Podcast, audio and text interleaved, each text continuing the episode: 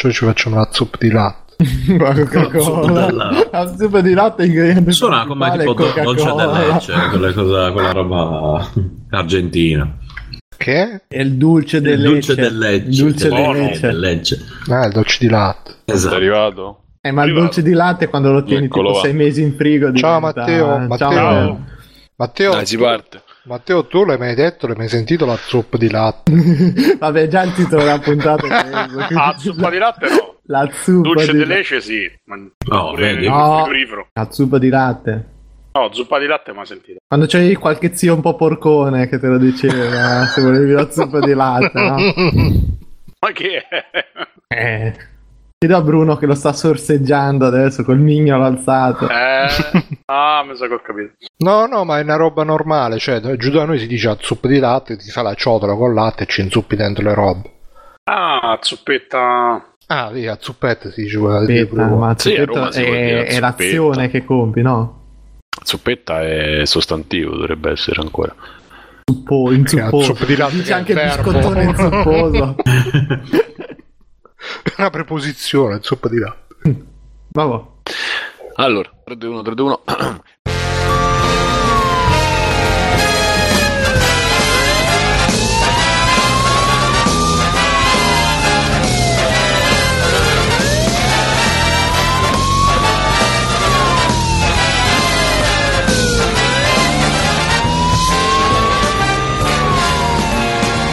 Bentornati, bentornati a una nuova puntata di Free Playing, il podcast che va in onda la domenica, straordinariamente per qualche, per qualche giorno ce l'abbiamo fatta. Simone Cognome e con me ci sono Bruno Barbera, ciao Bruno. Ciao, ciao a tutti amici. Yeah, poi ci sta eh, anche Stefano, Stefano Biggio. Ciao. Ciao. Che oggi ni- arriva a inizio puntata perché c'ha, c'ha casa libera. Esatto. Però esatto. Questo un coniglietto mi ha appena lanciato un telecomando per terra. Ha lanciato uno shuriken. Ha ah, sclerato perché non può essere partito. Matteo Anelli, l'Anelli. Ciao Matteo. Ciao. Ok, e eh, Mirko Perfederici, il grande Pier eh, disegnatore. Ciao Mirko. Ciao, ciao a tutti. Eh, chiedo subito la linea dallo studio perché vorrei intanto fare subito un saluto al mitico Dibe, nostro ascoltatore con oh, cui che, che ieri sera ho conosciuto di persona. Siamo andati ah, a fare vero, vero. un aperitivo, delle chiacchiere amabili. Grandissimo Dibe, speriamo di di. Ti ha segnato la vita presto. Perché è un Beh, Dibe è uno che, che ne sa veramente tanto. Infatti, subito abbiamo parlato de, de, dei massimi sistemi, si è parlato di vini, cibo. Ragazzi, Beh. è un maestro di vita, sì, sì, è un sì, maestro sì. di vita inarrivabile. E, e poi ci mettiamo anche gli auguri al nostro compagno di Candy Destiny, Daniele, che si è sposato sabato, quindi non so se ascolterà mai. Io spero però che ascolterà. Cioè, si è sposato il signor Taylor? Sì, si è sposato il signor Taylor. No, no, sì, veramente. Sì, sì, sì, e io spero che abbia anche ascoltato so il mio consiglio, che è quello di non consumare il matrimonio, perché se non lo consumate non è valido. Quindi io ancora non l'ho fatto, aspetto il momento Scusa, giusto. Eh, la ragazzina com'è nata? Eh, fatti i cazzi tuoi adesso. Non, non consumate il matrimonio. Chiunque sposato o debba sposarsi in ascolto, ascoltate, non consumatelo, che così non è valido. O se proprio lo dovete fare, fatelo con un maschio. Ma se no, no, basta farlo consumare a qualcun altro, così voi vivete felici e non c'è problema. Cioè con la, vo- con la vostra moglie però. Eh beh certo, con chi altri, scusa. Ah, che ci hai preso per dei pervertiti, boh. E niente, questo. Ciao a tutti ragazzi. Ciao, cioè adesso siamo passati ai saluti circolari. Che volevo salutare la signora Anna. Che eh, facciamo, eh, allora, noi tu, dobbiamo far vedere che, che li, li coccoliamo i nostri ascoltatori. Mentre eh, faccio gli auguri a Moffetta, che Esa- oh, è il senatore eh, del ragazzo scusa, di Free Play. E al nostro eh, sì. Donny Yen lo rifacciamo.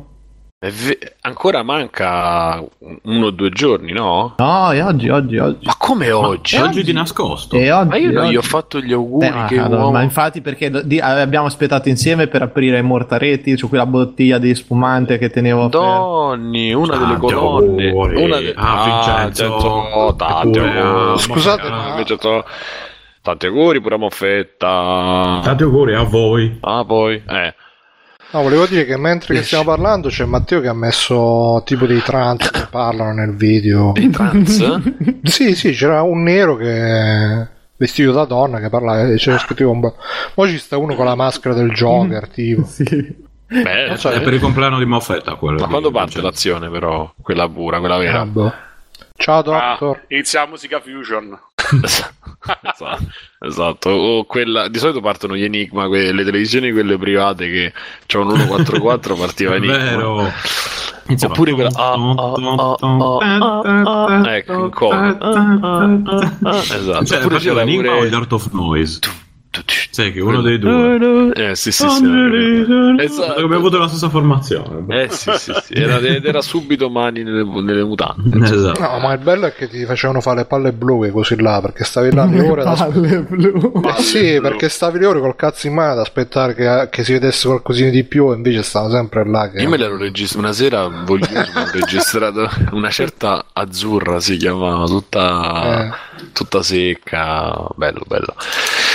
Eh, tutta secca, tutta secca. Era morta, ragazzi. Si doveva bere qualche zuppo di latte. Allora, comunque, quindi, se voi salutate, io saluto Marco e Valentino, così dei, degli amici che ascol- dei nuovi ascoltatori. Beh, più ah. o meno saltuari, esatto, esatto, che magari ci stanno ascoltando. E stasera potrete notare un po' meno di, di, strill- di strillazioni, perché ho, pro- ho problemi di vicinato ultimamente. E quindi diciamo che i nuovi ascoltatori qui accanto al muro non è che sono proprio contenti, quindi cercherò di far meno rumore possibile. E, e vabbè, vabbè. Ehm... Colletta per uh, le magneti con assorbenti. Che si dice? Che si dice? Salutiamo Vita da Negozio, che non so se a un certo punto arriva o se arrivano altri ospiti. Lo sapete che Free Playing è un po' una carovana. Tipo... O, sei, o sei impegnato ad ammorbare tutto Facebook con trecento gif al secondo. Cioè. Attenzione, che forse. Eh, Questa forse canzone. Abbiamo l'ospite e quattro quarti. Ti voglio bene. E... Aspettate che forse siamo in tempo ancora per un ospite di quelli Bodobo. E Bodobo? Sì, sì.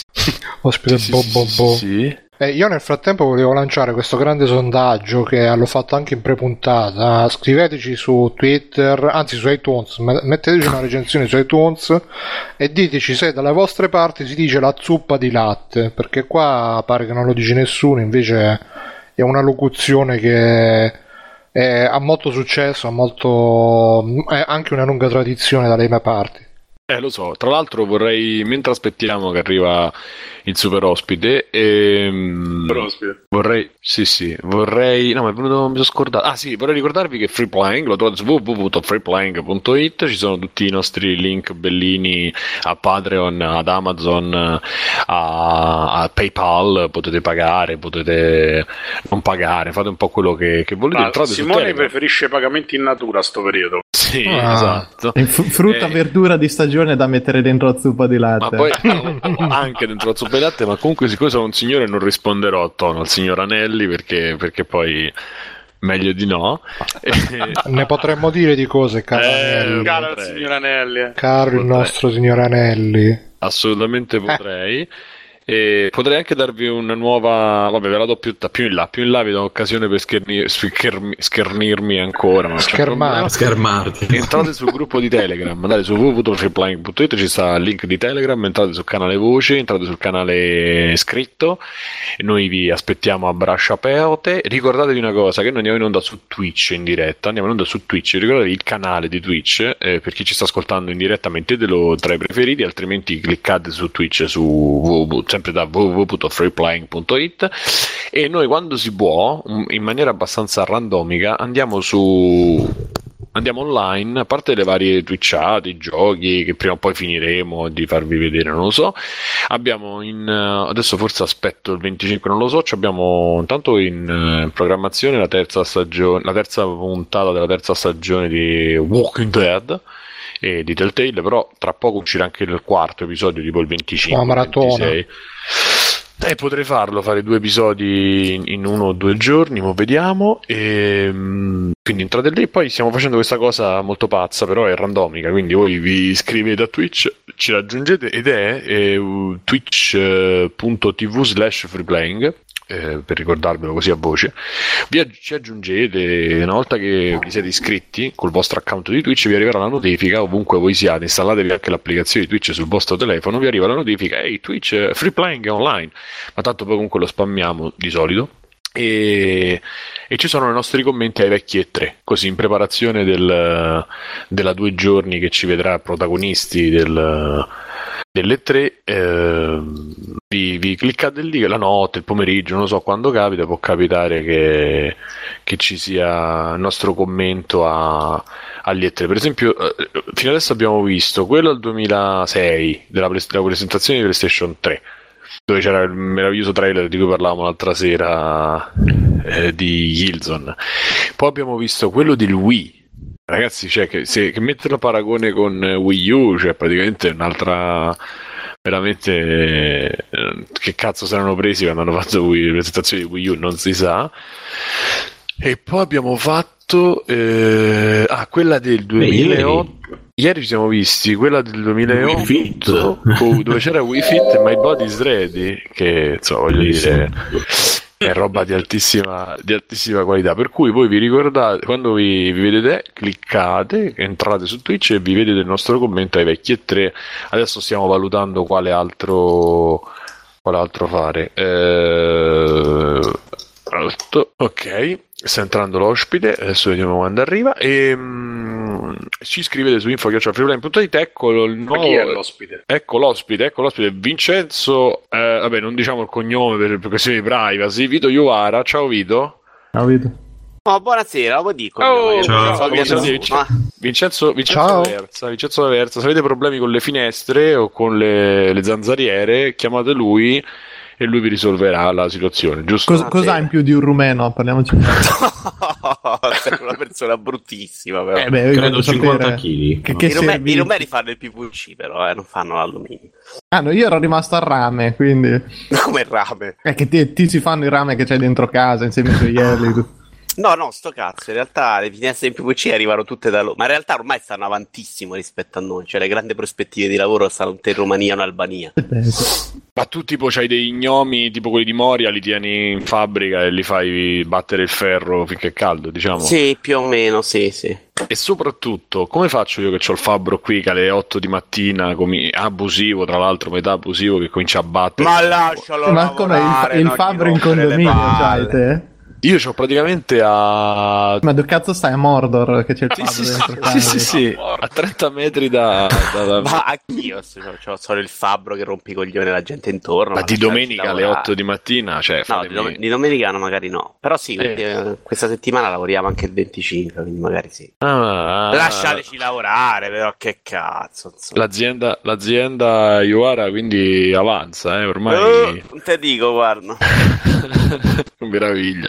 E, um, reduce tra l'altro dalla novantanovesima però centesima però novantottesima puntata di Rincast, ancora non si è capito che puntata è, perché in puntata dicevano centesima però esce come novantanove. No, no, era la novantanovesima, solo che c'erano le anteprime per la centesima, eh, però era la novantanovesima, no? Che c'era grande confusione, ah. È Tommaso nella sua testa che c'ha confusione, no? Sì, molta, molta. Tanta, sì, e, tra l'altro vorrei dare il benvenuto a Davide, che è andato via dal canale Telegram di Rincast, non so se te lo ricordi Vito. Sì! Eh, no. Ed è entrato nel nostro e... Ah, ma è lui quindi? Sì, sì, sì, sì, raccontandoci... Ha cambiato, ragazzi.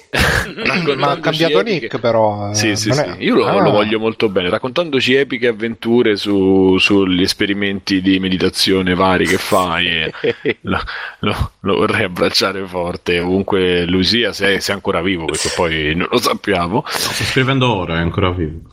Ah, ok, ok, sto scrivendo sul gruppo Telegram e, e quindi benvenuto, benvenuto, allarme rientrato. Esatto, esatto. E quindi eh, eh, Vito, ma allora ricordatevi che Vito c'ha comunque il suo blog, blog ah, bloggettino Blogspot. O bloggettone, non so. Sei ormai hai superato il, il dottor Manazza oppure ancora? Ma guarda, negli ultimi settimane in realtà non ci sto facendo quasi un cazzo, però no, tanto Manazza era uno famoso. Scusa. E ci faccio le mie cosine per cavoli miei. Ma T G Gamer? T G Gamer va avanti, sì, su YouTube. Quando l'hai fatto l'ultimo? Ah, te lo dico subito, ma il prossimo esce settimana prossima. Settimana, siccome ho due episodi di Noi Giochiamo, non lo faccio uscire. L'ultimo è del tre aprile. Ah, ok, quindi ah, apri- allora sono... dovrei essere allineato. E che secondo me è la cosa che ti sta avvenendo meglio di tutte, Ti ringrazio molto. E eh, beh, implicitamente ho detto che le altre invece no. Fanno cagare, cioè, io gli davo. Vabbè, vabbè l'avevo, l'avevo inteso, non serviva. No, no. no, diciamo che io sono preoccupato per il povero Sailor che viene maltrattato puntualmente. Che tra l'altro lavora per me, tipo lo gnomo di Mordor che batte. E lì non potete sapere quanto lo maltratta. Oh, no, se, ma se anche... sono. Se sono stronzo nei video di YouTube non potete saperlo quanto lo sono poi effettivamente sul lavoro. Ma invece il figlio, che lo, l'hai messo alle riprese, ho capito bene, non è il figlio? Sì, adesso è il nuovo eh. regista, sì. Eh, sì, il figlio sì, anche maltrattato, mentre quello piccolo è invece è diventato un super tifoso della Lazio e quindi non verrà maltrattato. Quindi. Ah, è quello che era della Roma e poi è diventato... Eh, il figlio piccolino è diventato improvvisamente della Lazio. Ma l'hai convertito tu, Vito? Ma io avevo un po' lasciato sta, perché i tifosi della Roma hanno questa cosa positiva che sono sempre felici e vivono bene, quindi avevo detto lasciamolo campare come Alberto Belli, no? In felicità. Sì. Oh, scusate, parentesi Alberto Belli, solo io ho notato che è uguale a Igor il Russo, quello che sta cercando mezza Italia. No, eh, effettivamente... Io... Ci assomiglia molto. Non l'ho mai incontrato di persona, però cazzo dalle foto. Ho detto la prima volta che ho visto te giornale, cazzo Alberto Belli in fuga. Ho detto no no, Igor il russo Igor ricercato, il mangia delle cose che farebbero vomitare una capra e ha ucciso dodici uomini a mani nude, madonna. Dico, attenzione, cazzo. Vado a verificare perché... Ah, ma ancora non l'hanno trovato a Igor? No, no ma prende sotto no. casa tua, Bruno, in questo momento. Eh, esatto. No, no vabbè, come, come Grigna... pressi di Viterbo. Come Grigna ah, no, è da, e può essere dappertutto, eh, in questo momento. Due giorni fa lo stavano, due o tre giorni fa lo stavano cercando nei pressi di Viterbo. Adesso non lo so. Dice che sta a Cilia. Come zona Infernetto. Infernetto, esatto, dove, dove tante avventure. Ma sta facendo capito. Un tour, prima Infernetto, poi Papigna. Repubblica c'è cioè, la notizia, finisce la fuga di Norbert Igor il Russo no! catturato in Calabria. Ma no! Ah, bufala, bufala però, bufala. Bufala, ah, okay, bufala della, della Repubblica. No, Repubblica. Repubblica. Bufala ah, della Repubblica. Repubblica. Repubblica. Attento pure il fatto quotidiano, eh, Vito, quotidiano. Io passo mezz'ora a leggere bene le lettere. Il titolo. Per sì, sì, cosa so, è quotidiano, quotidiano, Repubblica. Sono dei... veramente sono ignobili. E vabbè, senti, ma Mirko, c'avevi degli sfoghi? Tu vogliamo farli no, adesso? No, io, no, allora, devo dire, ultimamente sto tranquillo, sarà complice un po' queste ferie, eccetera. Però sto, sto ormai, dopo aver scardinato le vostre certezze sui pantaloni corti... Un altro paio di, di, di domande che voglio sentire la vostra opinione. Vai, vai, vai. Allora, la prima è eh, tutti ci abbiamo... Io non fornirò altre foto, comunque, lo dico. Ma no, no, non credo che ci servano, no. Perché sono cose un pochino più di, di ampio respiro. Okay. Nel senso, allora, la prima è... Eh, sicuramente tutti dentro casa ci abbiamo dei cassetti pieni di cellulari vecchi, ma tipo almeno quattro, quattro a testa, secondo me, dentro casa ce ne abbiamo. La domanda è perché non li buttiamo via quando... Eh, allora i caricabatterie non vanno più bene, le sim non vanno più bene, cioè il, dub- il dubbio che mi sono fatto io è saranno perché sono pieni di foto del mio cazzo e di vagine e quindi mi vergogno, c'ho ancora quel terrore che magari lo butti via, uno te lo trova. Esibizionista eh. come te mi, mi meraviglio. Ah, no, infatti io non è che mi vergogno di far vedere il mio cazzo, anzi se lo volete ve lo mando subito in chat. Io io però, io, io, io. però con disegno di Spider-Man sopra possibilmente. Però, sì. però, la do- però la domanda è proprio quella, perché non riusciamo a buttarli via sti cazzi cellulari, cioè... Io penso perché ti ricordi quanto cazzo hai speso per comprarteli. Ah, voglio dire, adesso spendi tre volte di più, secondo me. Eh. Oddio, aspetta, io ce n'ho uno che non butterò mai, che è l'Engage. Vabbè, eh, perché? Cioè, cioè, quello... quindi, quindi è un valore affettivo. Ma... Simone sì, valore si conferma una persona che continua a comprare roba di merda. E, e oggi vi darò la prova che continua questa la legacy. Madonna ragazzi, mi sono scaricato Face Up, ma è bellissima sta roba. Bruno, io no, direi di vedere i tuoi eh sì, risultati. Però ci dovresti far vedere. Eh. Io da femmina, da femmina mi scoperei alla... Bruno, ci mandi una foto solo da femmina, ti prego. No, no, non posso. Solo da femmina. Che dopo dai, con, un paio, con un paio di potenti algoritmi ricostruiamo la tua faccia reale così. No, poi invece non posso, come se ci fosse qualche divieto tipo a livello legale. Comunque per me fighissimo quella... perché riesce a farmi ridere a tutte le foto. No, quella più bella è quella, quella da vecchio. Infatti mo non vedo l'ora di diventare vecchio. Di diventare vecchio. Con la tua zuppa di ah ecco e la zuppa, la, di, la zuppa di pane ti manterrà sempre giovane. Fai la domanda pure a sì Vito che... dalle tue parti tu non hai mai sentito parlare di zuppa di latte, sai che cos'è, che cosa ti viene in mente? Mi, mi metti paura con questa domanda. No, no, ma ah, no, se sì o no, molto... non è che non è un doppio senso, è roba eh. pulita, non sono doppio molto senso. Tranquillo. Eh, siamo sicuri, eh? No, batti, sì, due sì, volte, sì, batti sì. due volte le palpebre. Intervenga, eh. No, no, perché da, da noi giù da giù. Ci ho a... pensato un po'. Ragazzi, no. Presto, intervenite! Sì, io sono preoccupatissimo in realtà. No, no, da noi giù nel sud si dice azzoppirato, ti fai la, la ciotola del latte, ci inzuppi dentro le robe. Pensavo che fosse una cosa universale. Una zuppa di latte. Cioè veramente, ah, eh sì, che lo dici mi vengono a mente immagini nuovi tipo il cameriere porta la zuppa di latte a quello che quando uno dice così ci inzuppi l'uccello, sai, al cliente stronzo. Sì, è, mo- sì, è, vo- è molto evocativa di questa roba. Ma che gli avete Comun- fatto mamma mia Mirko stasera? Ma no, no, no sono tra- son tranquillo, sono un po' ra- dici sono un po' arrapato, non lo so, boh, sar- sarà gli ormoni, sta arrivando la, f- la primavera. È che era un po' che non, non mi sentiva. Eh, era, era, era, mi era un po' se... bigio. Che non chiacchieravamo. Tra l'altro, è mancato. Continuando sui telefoni, io ho un Engage, un trentatré trenta e, e basta. E perché non lo cioè io, io, perché, io ieri li ho buttati via, cioè, no, no, aspetta, aspetta però mi è costato veramente, eh. cioè ci ho avuto proprio un, Stefan, un po' eh, il cuore. Sì. Bruno, l'ho detto prima, l'ho detto, non, non lo butterò mai, c'è un Engage. Mai.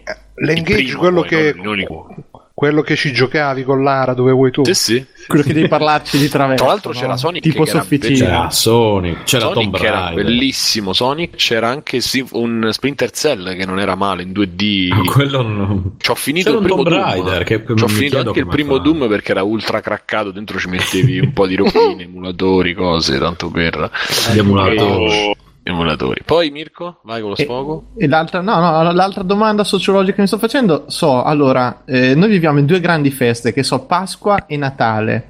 Io ho, secondo me, le, le, tutte le colombe, quelle robe invendute, vengono riprese e trasformate in un cazzo di panettone. Cioè, la colomba e il panettone alla fine sono uguali, o no? No. Ma come no? Eh, più o meno, dai. C'è la stessa cosa, cambia la forma. Allora, a parte che una roba una, ormai in quelle cose vederci una colomba è come vedere una roba post-atomica. Non si sa che cazzo, chi cazzo ci ha mai visto la colomba tipo, in quella tipo forma? Tipo l'elefante, quella no, che la colomba di Rosso.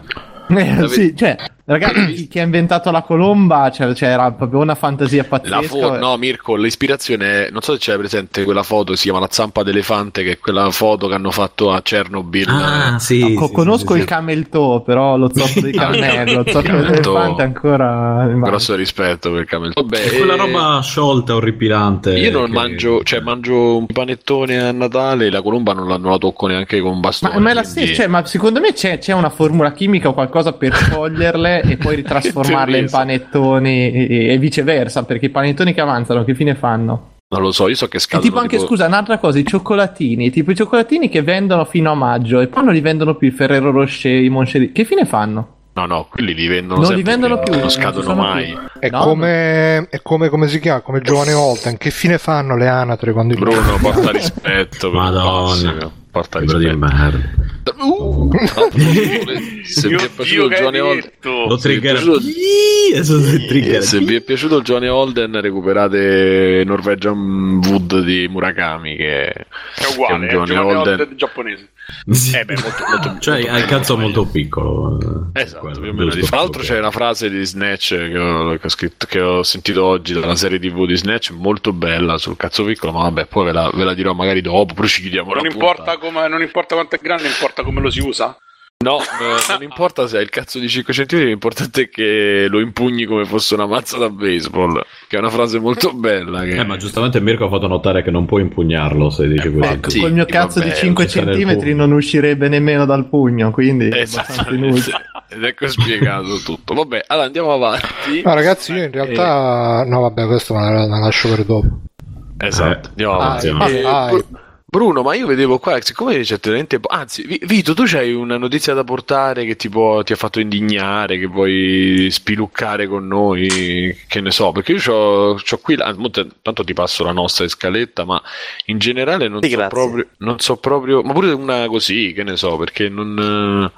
Ma io, so sì, io, io mi sono barato, indignato alla sequenza, tanto non si parla di videogiochi, vi parla di... Ah, hai capito. Come vuoi, come vuoi. Neanche per sbaglio. Come mi sono indignato per matrimoni a prima vista e non me ne frega un cazzo della religione, non so se tra voi ci sono dei cattolici, che ma mi indigna quella trasmissione in ma una aspetta, maniera... Ma aspetta, matrimoni a prima vista è quello che fanno conoscere le persone e li fanno che hanno novanta giorni tipo per conoscere... No, sposano subito, poi... Ah, subito? Poi, poi, sì, sì. sì, subito. Poi devono divorziare, sì, l'ho visto di sfuggita in realtà una volta, c'è c'era, c'era gente a casa a Pasqua. quindi la formula e il regolamento non lo conosco benissimo, però si sposano subito e dopo credo che de- possano divorziare entro novanta giorni, possano mm. decidere dopo il viaggio di nozze, una roba del genere. Mio padre è un grande eh, appassionato, se non consumate, però, eh, vedi, però mi, mi indigna, niente, mi infastidisce, cioè lo trovo offensivo per la gente che ci crede, eh, nonostante scusa, lui, non ci... Ma, S- Simo vai, c'è l'ultima è... possibilità, Simo è bravo, bravo. Fare, Mazza, ma se non riesci pensiero. Neanche là non ti rimane più niente, eh, hai letto nel pensiero. Se, se non riesci là, Simo, me lo dici, ci fidanziamo io e te, questo risolviamo una serie di problemi appositamente. Ma scusa, ma poi si sposano mica in chiesa, poi mi pare che eh, ti sposi in comune in realtà, in chiesa, sì. Che cazzo c'entra? Eh, beh, ma il matrimonio è comunque un'istituzione, non è di stare lì a sputare su sul piatto, cioè. Scusa, ma se non te ne fregava niente dei cattolici e poi ti indigni tu per i... Ma indigna, che devo fare? Mi indigna la cosa, mi dà fastidio, mi dà fastidio. Ma perché se portano la gente di dietro, si portano i parenti, cioè una cosa. Vabbè, scusa, i matrimoni tendenzialmente lo fanno, eh. Eh, ma sì, però lì stai a fa parlano del matrimonio, stiamo a fare un'avventura. Ma è uscita, no, no, ma allora che sia una cagata è la versione italiana, è uscita una versione italiana? Sì, sì, c'è la versione italiana. C'è anche la versione italiana. E allora Simo è fatta. È chiaramente immotivata il fatto che mi indigni, perché fondamentalmente c'è tipo un altro reality, c'è tipo gente che va nelle cucine a ma non è che, che ne so. non, non è però che mi infastidisce, non capisco perché, ma mi infastidisce. C'hai un matrimonio alle spalle, non ce lo vuoi dire? No, in realtà no, ma mi, mi fa fastidio che si sposano. Eh sì, stiamo facendo un'avventura, pare stanno andando a gita sulle montagne. Non c'è rispetto, diciamo. Io sono bravo, d'accordo, esatto. eh. Posso dire che io sono un po' d'accordo Sullo con lui, perché... Ma sì, che senso, più che altro è una cosa, è come se svaluti poi, siccome la gente che lo guarda non è che proprio riesce a allacciarsi le scarpe da sola, oltre a guardare Game of Thrones guarda queste trasmissioni, eh, probabilmente svaluti pure quel minimo che c'ha di... Eh, di, di ah, bello per, per, perché adesso il matrimonio è bello e c'ha valore, ma io per chi si sposa messa in quello... testa, per chi si sposa magari sì, parte, parte l'unico sposato che parla sempre tra l'altro, cioè... tanto per dire. Vabbè, sono quelli che hanno fatto catechismo una vita e hanno tutti i sacramenti, poi bestemmie. Io l'ho fatto il prete, è l'unico che non ha toccato, sono stato io. Hai fatto, è l'unico che non ti ha toccato, è l'unico che non ha toccato, sono stato io e mi dispiace un po', dico, ah. Tutti gli altri sì, io no, scusa, cosa, cosa avevano gli altri che non avevo io? Perché se è rosso, eh, non avevi no, l'anima per te, no, però per te è proprio hai. una cosa, è proprio una costante. Ah, Matteo, non mi stuzzicare ancora, eh, eh, vabbè, ma non eh. mi minacciare. Come no, che minacce, no, che minacce, eh, vabbè, allora faccio uno, stufo, faccio uno stufo faccio uno, uno stupro uno schiavo no no Simone no Anch'io veloce veloce mi è capitato sotto mano l'articolo nuovo di nuovo, insomma, un articolo che è stato pubblicato sul Fatto Quotidiano di Selvaggia Lucarelli, che è morto, visto che è morto Gianni Boncompagni, lei ha pensato bene di spiegarci le fazioni delle ragazze di Non Nella Rai e di cosa ha significato per lei Non Nella Rai, e io penso che se la gente si, si indigna per Belen, lo vado subito a cercare perché a me interessa.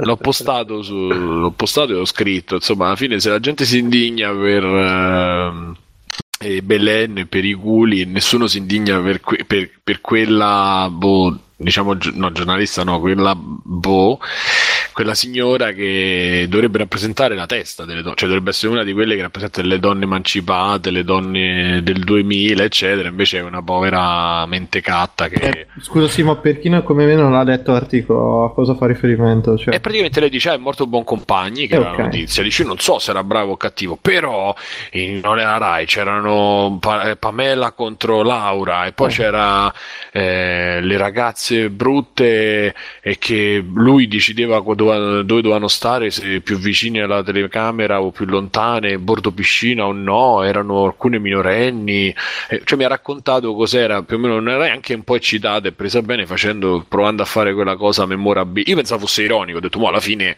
scriverà qualcosa, ho detto voglio pensare che sia così, e invece no, era finito così dicendo ah perché io mi compravo i jeans come Ambra e mi compravo, cioè come se ne fregasse a qualcuno qualcosa di quello che faceva. Vabbè, lei la commemorazione di Non Nella Rai, qual è il problema? Bruno, ma non si può commemorare Non Nella Rai, cioè ha sdoganato no? le minorenni in televisione, a, a, in costume. Sì, come sei perbenista. No, non so perbenista, è stato un... Beh, tu, tu mi vuoi dire che un paio di raspe fatte per bene non gliel'hai dedicato? Mirko, c'avevo troppo sei piccolo anni, per fare. Sei anni, anni sono stato sei molto anni. Triste. Ma ragazzi, eravamo alle medie. novantuno, nella Rai eravamo. No, non eravamo alle medie, eravamo elementari. Ma le medie, ma io ero precoce.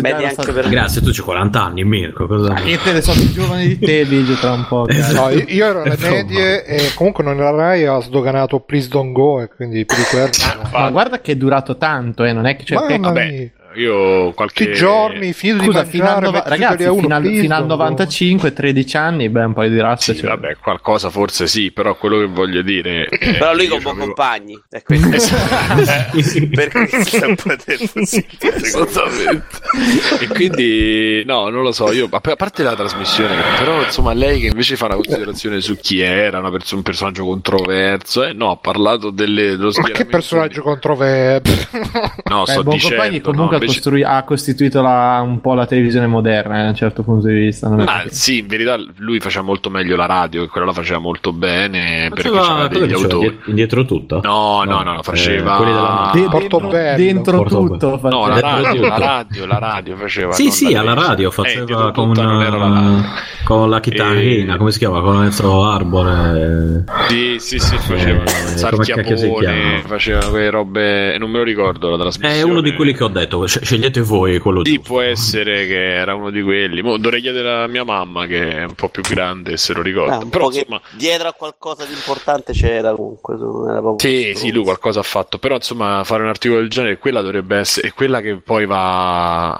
a moralizzare le pagine, quando lei poi faceva le, le pagine di internet tipo Sesso, Droga e Pastorizia, e lei poi faceva chiede, facevano le estorsioni per farsi con co quello dei Macchia Nera, facevano le estorsioni per le foto, facevano prima le foto e poi estorcevano i soldi alla gente tipo Corona, cioè, e poi va a fare la... Dai, Simo, quindi dobbiamo difendere Sesso, Droga e Pastorizia. No, che ricordo è una, scritta, è una scritta sarda che per esempio in no, Sardegna no. C'è stata rubata dai continentali. Continua a dirlo, ragazzi. Ragazzi, eh, Biggio è cresciuto cioè... vedendo che ha scritto tutte le mattine. No, no, era, era. Però l'ho vista spesso eh, viaggiando all'interno Vabbè. dell'isola. Allora, andando a. Dovete ridarci. Cercando di riandare, di rientrare un attimo. Comunque, Simone, tu mi vuoi dire che se un giorno, tipo, non sia mai, eh, toccando ferro, ma tipo quando ci lascerà Ezio Greggio, che faremo i ricordi del drive-in, no! tu, dirai, tu, dirai, tu dirai no, il drive-in, cioè la strategia no. di merda. No, poi ricordiamo niente, io... Ezio Greggio, noto massone. La pagina Facebook che ci segue. No, no, lunga vita Ezio Greggio, io spero che viva... più di me, spero che viva fino a trecento anni. Che bello, sempre a fare sì, riferimenti culturali di free playing, sempre a fare Striscia Notizia. Esatto. Non lo fa più, tra l'altro, ho scoperto. Signore, no, ci sono Figaro e Picconi che vanno contro la mafia, però poi vabbè, sì, esatto, però poi be- Berlusconi. E vabbè, vabbè, andiamo andiamo un po'. Scusa, poi si è pure convertito con l'Agnello Pasquale. Eh, vabbè. Eh, vabbè, vabbè ma anche i boss della mafia vanno in chiesa e poi sciolgono i bambini nell'acido. E il boss delle cerimonie, ah no, quello è morto. Sì, senti, no, eh, posso senti... fare un ultimo sfogo io, scusa. Vai, vai, veloce. vai, veggio.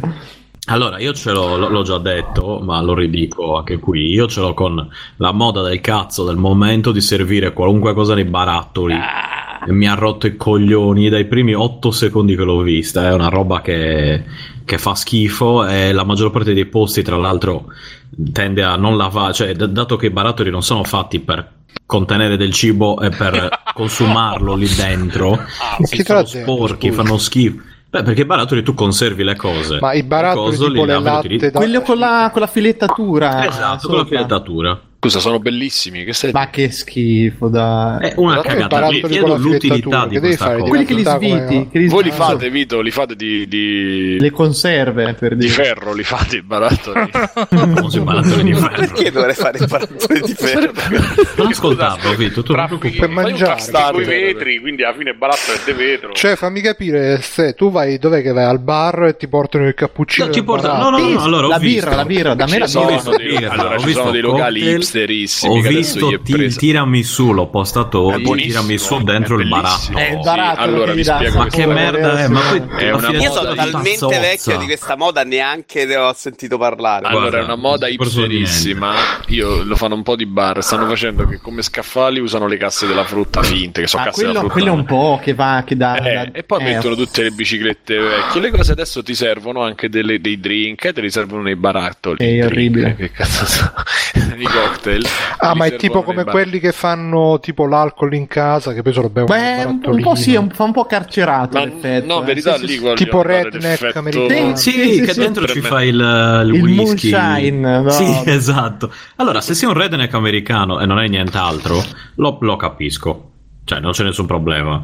Però se sei un locale fighetto, eccetera, eccetera, e mi servi tiramisù nel barattolo con la filettatura un po' sporca, anche no, quella visto sì, che è difficile da pulire. Del, del tiramisù, ma perché la filettatura sporca ti piace l'idea? Sì, anche. Sì. Ma poi per, non, perché, puoi ne- non puoi nemmeno leccare dentro il barattolo. Se, se, se, ma cioè... Sì, ma poi c'è cioè, fondo e scomodo. Cioè, è una cosa atta a contenere le cose, svuotarle in un altro contenitore, certo. ah, in un portapranzo, in un portamangiare. Lo stomaco è un contenitore, beccio. Sì, ma porta... è una cagata. Ah, attenzione, eh, fermi. Firmi che c'è un altro, cioè, cioè, abbiamo stupido, scusate, tu, fa, ecco Vito, vieni fa, fate entrare lo... un attimo il terrone rifatto che adesso un po' diciamo Vito tu lo, aspetta Vito tu lo dici porta a mangiare o lo dico solo io? Mai sentito. Vedi, ah, vedi che pure se sei di Roma ok, eh, okay. Scusa, vedi che sei tu il problema porta sì, a mangiare sì, sì i Tupperware Tupperware quello è hot shot. Comunque pay, PayPal anche si dice PayPal e non PayPal. Conoscete eh, un, dolo- un dottore bravo per Simone. PayPal lo dico anch'io. Ma c'è cioè, quello è il tratto dice la, il contenitore che... la schiscetta. Quello io, io li chiamo portamangiare quelli la con schiscetta. Tappo di gomma che però vabbè. E vabbè e che dobbiamo far salire il terrore? Ma quello arriva alle dieci e mezza così senza. Ma lì, è già lì in casa. Pure Giuseppe rispetto. Dai, scusate, Giuseppe, io vai. Volevo solo dire che eh, Biggio non capisce un cazzo. A Milano va un casino. E ma no, non è che perché va a Milano, ma quando mangerete la merda a Milano ragazzi, allora uno per volta prima di tutto, secondo poi no, sarebbe bello uno scambio. Giuseppe sì. Che ci racconta quanto spende da parrucchiere e Vito che lo ascolta se non ha già ascoltato, non so se lo conosci. No. No, sto, sto sentendo Giuseppe di quanto spendi però lo devi, ascolta, lo devi ascoltare serio eh. Allora capito, mi prendono in giro perché una volta capito che praticamente capito. Passavo, passavo qui a Milano e tra una cosa e un'altra se ci sono dove vivi passavo qua a Milano si, si sente che non sono proprio dal posto che vengo un pochettino da Milano Sud.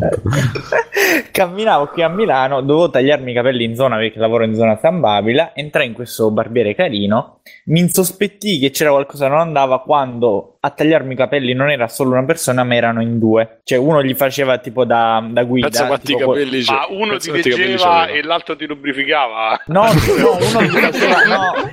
Ah però che Giuseppe ha i capelli uno negro, gli faceva, gli faceva tipo da, da guida del, del rally no? Che gli diceva gira a sinistra gira a destra così no?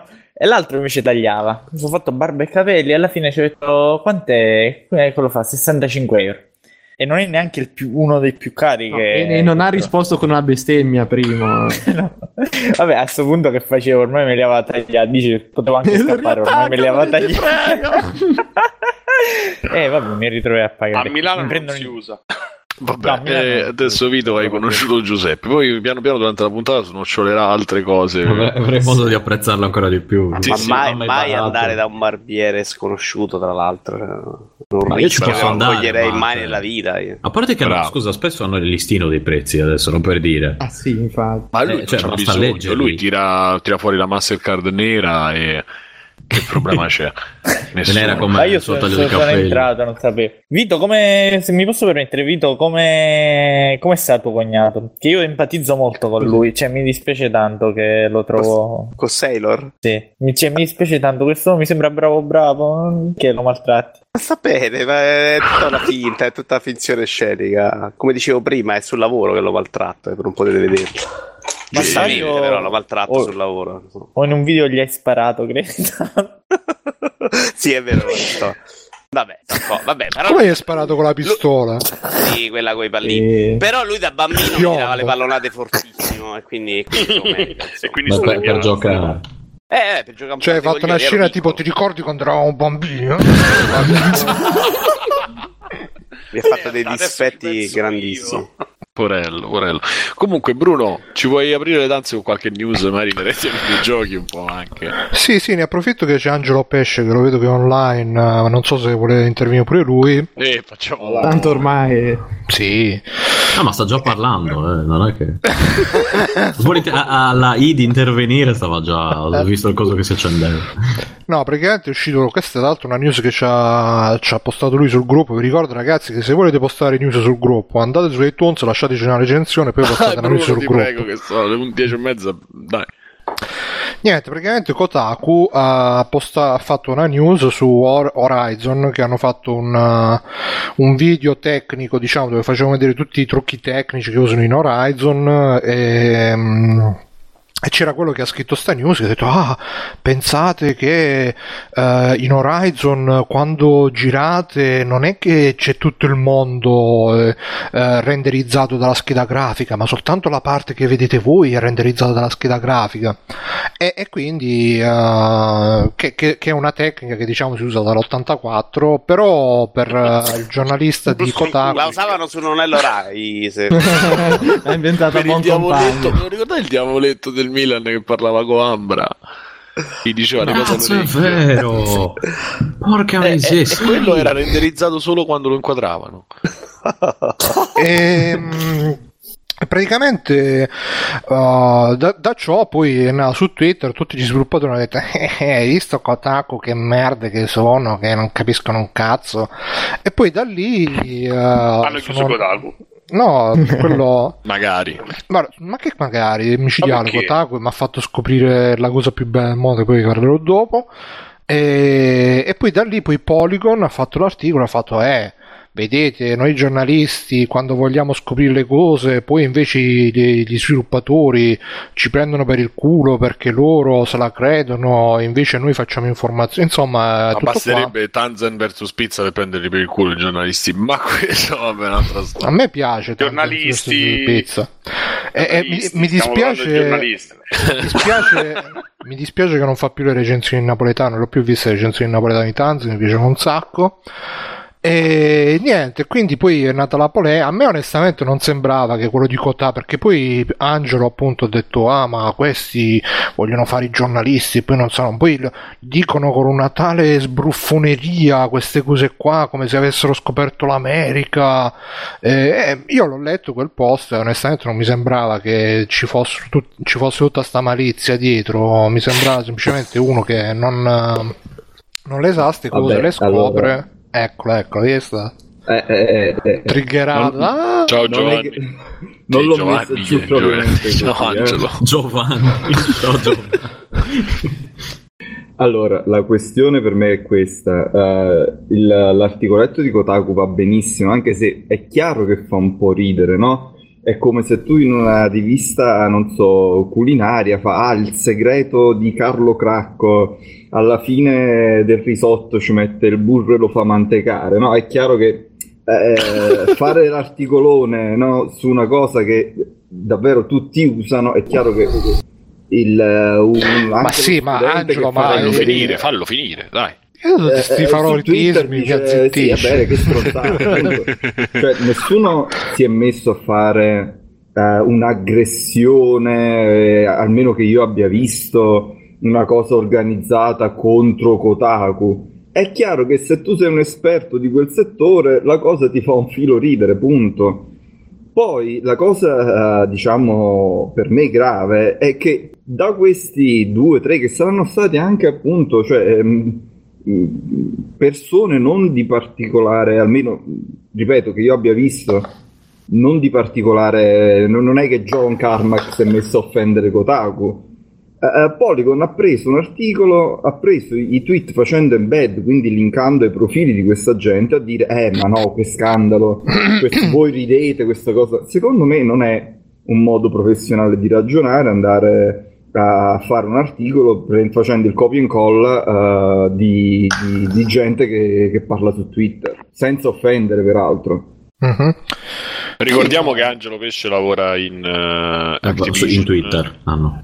no, in Activision per il prossimo Call of Duty. Tra l'altro, Angelo, abbiamo visto che sta uscendo un nuovo Call of Duty, eh? Eh, lo ascolta, e pare che sia confermato la guerra mondiale. Aspetta, aspetta, fatelo parlare, fatelo parlare. Dicevi, Angelo, scusa? Ha detto che sorpresone. Eh. Ma senti, ma sta seconda guerra mondiale, quindi come va? Ci, tutto bene? Ci sarà la missione contro Hitler, che devi andare a ammazzare Hitler nel bunker? Ci sarà la missione a favore di Hitler, ripeto. Sì, ma vai lì un... gli stringi la mano e dici bravo. Press F to respect. Esatto. Visto, viste le ultime notizie dalla Francia, potresti, servirebbe a vendere più copie una missione simile. Esatto, ci facciamo un D L C solamente per alcune ah, perché sta vincendo Trump in Francia, sta vincendo la, eh. ma Marie Le Pen, eh, vabbè, una donna, cioè, tipo ventitré. Io farei no, vincere no, la nipote se potessi. No, vabbè, no. Chi va? Comunque, la figlio che sto trattenendo bestemmie. Lo Pen, quello di sì. Oh, no, allora se c'è Lo Pen io lo voto subito, ma Le Pen uh, non è cosa. Però no, Lo Pen era, era stupendo. Vabbè, volete fare qualche commento su questa cosa? De, eh, io vorrei avere qualche anteprima. No, io volevo cosa dire da parte di Angelo piuttosto, scusa, aspetta, su aspetta, questo nuovo Call of Duty. Un ma secondo, si spara? Stefano, secondo te si spara? Ce lo puoi dire? Eh, non so se posso commentare sul, sul fatto che si spari. No, però sarà un'avventura allora, grafica. Eh, eh, seriamente Sledgehammer è il mio studio preferito, uh, personalmente, per, per come piace a me giocare Call of Duty, quindi ci spero molto in questo nuovo. Insomma, non ci ho ancora giocato, ho visto chiaramente diversi livelli, ma ci puoi dare qualche screenshot così sotto banco? Sotto non lo diamo a nessuno, giuro. No, no, io me lo vedo per me, lo metto su FaceApp, che è la mia nuova app preferita. Vedrai come faccio... era Call of Duty uno. Sì, guarda, sì, faccio la versione donna dello screenshot. Sì? Ehm, tanto la gente dice che Call of Duty non cambia mai, quindi basta che ti prendi Call of Duty uno e... No, come ve la prendete però, cioè dai, si fa per chiacchierare così. Call of Duty non cambia mai, poi quando cambia è troppo diverso, è vero, per... non eri più quello di una volta. No, esatto, comunque, ecco, eh, sono cambiate, ecco la pelliccia, ecco. Seriamente vabbè, non, non, non ci ho giocato molto perché sto, sto lavorando a una parte, diciamo, abbastanza a, a cercare di, di, di far entrare tutto nel disco, sostanzialmente. Eh, cioè, quindi è, è un po' che non, che non lancio il gioco. Ma tasto destro, Bruno, Bruno pot- tu, tu che tu che hai un wirrar registrato potresti dargli una mano, eh. Esattamente. Ah sì, ricordiamo eh, che Bruno, Bruno è l'unico che ha comprato un wirrar di, tutta, di tutti gli ascoltatori di registrato. Esatto. Eh, ieri quindi sono andato a comprare Windows, che pure è una, un bel record. Comunque no, eh, seriamente scusa, è, Angelo, è Angelo, un po' scusa, che non lo gioco, ma ho molta, a me Sledgehammer piace come lavora, eh, mi è piaciuto molto Advanced Warfare, quindi ci spero molto. Scusa Angelo, tu che sei delle parti geografiche giuste, dalle tue parti dalle tue oh, parti basta, si dice zuppa di latte, eh, nelle due parti ci sono senza sensi. Vancouver o, o no no, di dove sei originario, si secondo me si dice di Vancouver latte. Senti che scoop. Non l'ho mai sentito, però no, no, no direi di no. Milk soap. Milk soap. No, perché cioè non è una roba sporca, soap, eh, so ti, ti, ti eh, prendi eh, la ciotolina del latte e ti fai la zuppa, quella è la zuppa di latte. Non so perché non si dice. Ma la metti nel portamangiare? Vabbè, se vuoi la porzione grossa, sì. No, ci vuole un portabene. No, la mette nei barattoli, scusa, la mette nei barattoli a questo punto. No, comunque no, vabbè, non si, si portano pure qua, chiaramente, perché barattoli? Sì, barattoli sì. Vabbè, ma là... servire le cose nei barattoli, là ma anche mettere io... le luci nei barattoli nei locali. Ah, è vero, è vero, sì, vero, vero. I barattoli sono un po' universali, ci puoi fare quello che vuoi. Forse ci puoi fare anche... vabbè, lasciamo stare. E vabbè, quindi qualcuno vuole commentare questa sì, io volevo cosa... dire solo una cosa ah, per eh. rispondere ad Angelo, che secondo me nella cosa di cucina tu ti, ti rivolgi a quelli che cucinano, e quindi ci sta che se dici di mettere il burro nel risotto ti ridono appresso quelli che ti leggono, però Kotaku non si rivolge agli sviluppatori, si rivolge a, ai giocatori. I giocatori ci sta che invece non lo sappiano quelle cose là, e quindi non mi sembra un confronto così, diciamo, parallelo tra le due cose, perché devi anche considerare no, vabbè, l'audience. Non è uno della... scandalo, cioè capiscimi bene, non è uno scandalo. La cosa fastidiosa è che, vabbè, da un certo punto di vista a me fa piacere se, se qualcuno scrive di, di, di, di cose tecniche anche fondamentali. Nel mio piccolo cerco di farlo per uh, Play Generation o nel, nel blog o altre cose che scrivo, no? Però uh, se vuoi scrivere qualcosa sarebbe meglio saperne un pochino, ma questo non è uno scandalo, non è un problema. Il problema secondo me è poi che qualcuno, te l'ho detto, probabilmente anche ragazzini, ha fatto due risate senza insultare nessuno e Polygon ci fa un articolo da social justice facendo l'embed dai tweet. Secondo me quello è, va un po' fuori. È tutta colpa di Polygon, come al solito. Che tra l'altro poi Polygon mi sa che è anche uno di quelli che quando esce code si mettono a dire eh, l'imperialismo, no? Non so come la vedete voi, cioè per me già di per sé fare, fare questi articoli copia e incolla da Twitter non è un granché in generale, quasi mai, a meno che non ci sia proprio Una, una cosa organizzata, violenta, di qualche gruppo che si mette da four chan a fare spamming eccetera. Andare a vedere anche uh, il developer ha detto, fatto questo commento, cioè ci sono stati anche nel passato uh, qual- qualcuno che uh, ha fatto un minimo commento fuori alle righe, cioè chi si mette a fare subito il... Uh, il copia e incolla secondo me non è, non è proprio il massimo, ecco. Vito, c'è qualcosa da dire a riguardo? No, assolutamente, perché non è proprio una roba che mi interessa, però sono d'accordo con, con il ragazzo che parla, ovviamente non ho capito il nome, però Angelo. Quello di Activision ma... o, Giovanni, o Giovanni no, più Giovanni ok, non quello dei capelli insomma, con Giovanni, perché sugli articoli di Twitter a me danno un fastidio della Madonna, insomma, mediamente, ecco, solo su quello. Cioè quando e... riportano il commento su Twitter, ci fanno l'articolo, anche la news, sinceramente, anche no, dai. Però eh, ecco, cioè, siamo abituati ormai ai quotidiani che dovrebbero essere il giornalismo vero fatto così. Sinceramente Kotaku non è neanche giornalismo, Kotaku fa un po' di intrattenimento, cioè il Novella duemila legato a, ai videogiochi potrebbe, cioè, può fare quel tipo di articolo, secondo me. Quindi boh. Avevi immaginato il Novella duemila con i videogiochi, cioè proprio com- stesso, cioè stessa organizzazione, stessa gestione del, dell'articolo eccetera, con le foto di merda, no? Eccetera. Bello, eh, F B, però bello. Esatto, tipo al mare. Ma secondo F B me sarebbe bellissimo, no? Ma sai, sai cosa? Se io farei un sito, anzi, non volevo fare un sito basato solamente sulle foto e sulle didascalie, perché tanto la gente non legge, quindi che ti metta a fare venti pagine, invece fai foto, didascalia, foto, didascalia, secondo me la eh, ma qualche rivista così è uscita, eh, ovviamente sotto la gente non le... ha letto il testo e, e non sa che non c'era scritto no, un cazzo dentro. No, ma sotto tutte non... le didascalie devi scrivere non crederai ai tuoi occhi. Clicca qui.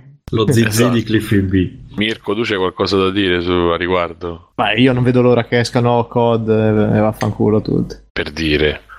E... certo Angelo, però una beta privata per free playing, eh, due codici review così, eh, che codice per P S quattro eh? Così, eh? Cioè, eh? Giusto, cioè non sto chiedendo, eh, ci mancherebbe, però cioè, no, ma tu così. Che c'è? Tu sei retrocast, sì, ti gioco eh, vabbè, sì, beh, tu c'è la PlayStation quattro, no, io sì la PlayStation quattro, P C Master Race, Angelo, P C, P C non Master ci esce il C O D su P C, lo sai, su P C, dai, sto scherzando, ma ci sono le mod, ci sono le naked mod, ma hanno messo pure sotto la testa, quindi figurati. Poi verresti bannato dopo la prima volta che lo lanci coi cheat. Non ci pensi. E... Angelo, Angelo non si pronuncia, quindi la, guarda, la distanza fra me e quelli che fanno questo lavoro in marketing è comunque sei, praticamente sei, come se fosse un'altra azienda. Comunque sei proprio delle, sei, sei proprio delle tue terre, tu Giuseppe, che sai, ah, io non c'ero, non niente. No, no, no, compare, compare, voi, no, compare so. Non è così, perché io compare, io, compare, compare. Compare, ma che poi va? Non è così perché io, seppure nell'azienda, come dice Angelo, sono fossi lontano da quelli che danno le, i codici, io direi vabbè, ma che problema c'è, conosco uno che conosce un altro, facciamo, organizziamo, diciamo, cioè, guarda che si prova, guarda che risolvi più problemi regalando un cannolo, una cassata, che con altro, fidati. Ma noi mica vogliamo il cannolo, vogliamo Call of Duty. No, ma infatti, ma infatti il nostro cannolo si chiama Call of Duty, amico, non cercare di fare il furbo, ma mica, ma mica dico a te, però porti a quello, ci dici ah ciao compare, te qua un cannolo. Senti, ah, buono, ti è piaciuto? Senti, no, cosa, c'è un... ah, cioè, paio... ragazzi, in Sicilia la corruzione sono di, di cannoli. No, ma sai come fa? Arriva là, ciao compà, prendi il cannolo, boh, in bocca. Allora gli do... non riesce a parlare con un cannolo in bocca. Eh. Mi trovi buffo con questa taglia di capelli. Faccio ridere. Buffo come, come un pagliaccio. Ragazzi, la vita, la vita è fatta di public relations. Non, non, eh. non è che l'abbiamo... Ma dei milanesi l'abbiamo, l'abbiamo inventato noi siciliani. Eh sì. Bene. E... Ah, guardate, se qualcuno ha intenzione, vuole fare una, una, una critica seria a Call of Duty, non una recensione, ma proprio una critica, eh, qualche chiave la posso, la posso fare. Sì, vabbè, non è che se, ce la, se ci dai la chiave non è che la facciamo a buffoni, insomma, cerchiamo di parlarne seriamente, al, almeno questo, insomma. Ragazzi, qui lo, qui lo sapete che, che c'è una sola persona che può farlo. Questo... Mirko un parere assolutamente non, non immaginabile, chissà cosa dire. Però, però, visto che sei in Activision, se tu fornissi due o tre chiavi di Destiny, come eh, dire, eh, insomma. Cazzo, eh, sì, soprattutto no, dopo ecco, che Destiny... ho comprato la Limited Edition a cento euro. Questa mi sembra, mi sembra come, come i Soprano, no? Che quando conoscono quello che gestisce il ristorante, Bruno, come si chiama, Bruno, come si chiamava il locale, il night dei Soprano? Che... Ah, Bada Bing. Il Bada Bing. Cazzo, che meraviglia. Angelo, sì. C'è mio fratello che è grandissimo appassionato di Destiny e vorrebbe bene. Poi non ti dico di vuoi un, canno- vuoi un cannolo, ne il suo cannolo di cane, lo vuoi? No, no, no. Lascia, ignorali, ne parliamo, non ascolta, ne parliamo in privato, ci mettiamo d'accordo. Sì, sì, se, se c'è qualche cassata possiamo fare uno scambio. Ecco, subito. Compare, guarda che non ce n'è problema. Sì, compare subito. Compare, subito. Vabbè, vabbè, compare, non ce l'è problema. Andiamo avanti, rimanendo in tema di grafica e, e di gente che compra, che studia e vede la grafica e si lascia impressionare da... Da, appunto da, dalla grafica è uscita fuori la notizia che l'E S A, l'Entertainment Software Association di America, ha chiesto a quattromila, eh, capisci? Eh, ha chiesto a quattromila giocatori americani di elencare le cose, i fattori diciamo più importanti sulla quale, su, sui quali decidono poi l'acquisto di un gioco, cos'è che veicola poi l'acquisto di un gioco, e è uscita fuori questa infografica eh, che stranamente vede al primo posto la qualità della grafica, appunto, per un sessantasette per cento, il prezzo per un sessantacinque per cento, che tutto sommato poi le, le, in verità secondo me le persone le fate un po' a caso, perché eh, la storia interessante o premessa, insomma, la premessa, la, la trama cinquantanove per cento, già siamo fuori di cento, vabbè, eh, la possibilità di giocare online cinquanta per cento, eh, se il prodotto, se il gioco è una, un continuo, insomma, il continuo, il sequel di un, di un brand famoso, e eh, la trama sì, è il sessanta per cento. Sì, vabbè, inter- interesting story premise. Vabbè, come premise, chi dice so. Mi trovo la ragazza, però non, non mi interessa se è bella, brutta, cioè, sì. È chiaro che stanno mentendo. Beh, sì, perché se, se compri videogiochi per la trama stai messo brutto forte, secondo me, mediamente.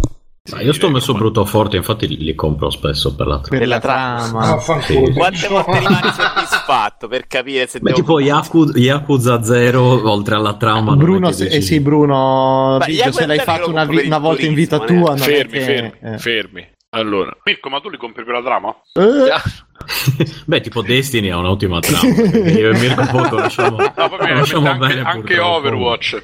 Sì, proprio. Dicevi, vabbè, anche non per la trama, però per, magari per il mondo e per lo storytelling, sì, eh, anch'io per praticamente tutti i giochi che gioco li gioco per il mondo, non per strettamente le meccaniche di gameplay. Voi non, ave- non avete sentito, Vito ha detto per turismo. Per turismo? No, no, in che senso per turismo? Yakuza eh. per il turismo, assolutamente. Cioè? Per vederti me ne vado nel Giappone, Giappone assolutamente. Ah, in quel senso. Alla trama è una roba dei de, parte... de tamarri in cui non guarderò mai un film in vita mia con quella roba. Eh, eh Vito, Stefano è sardo, eh, non è che ti puoi stare.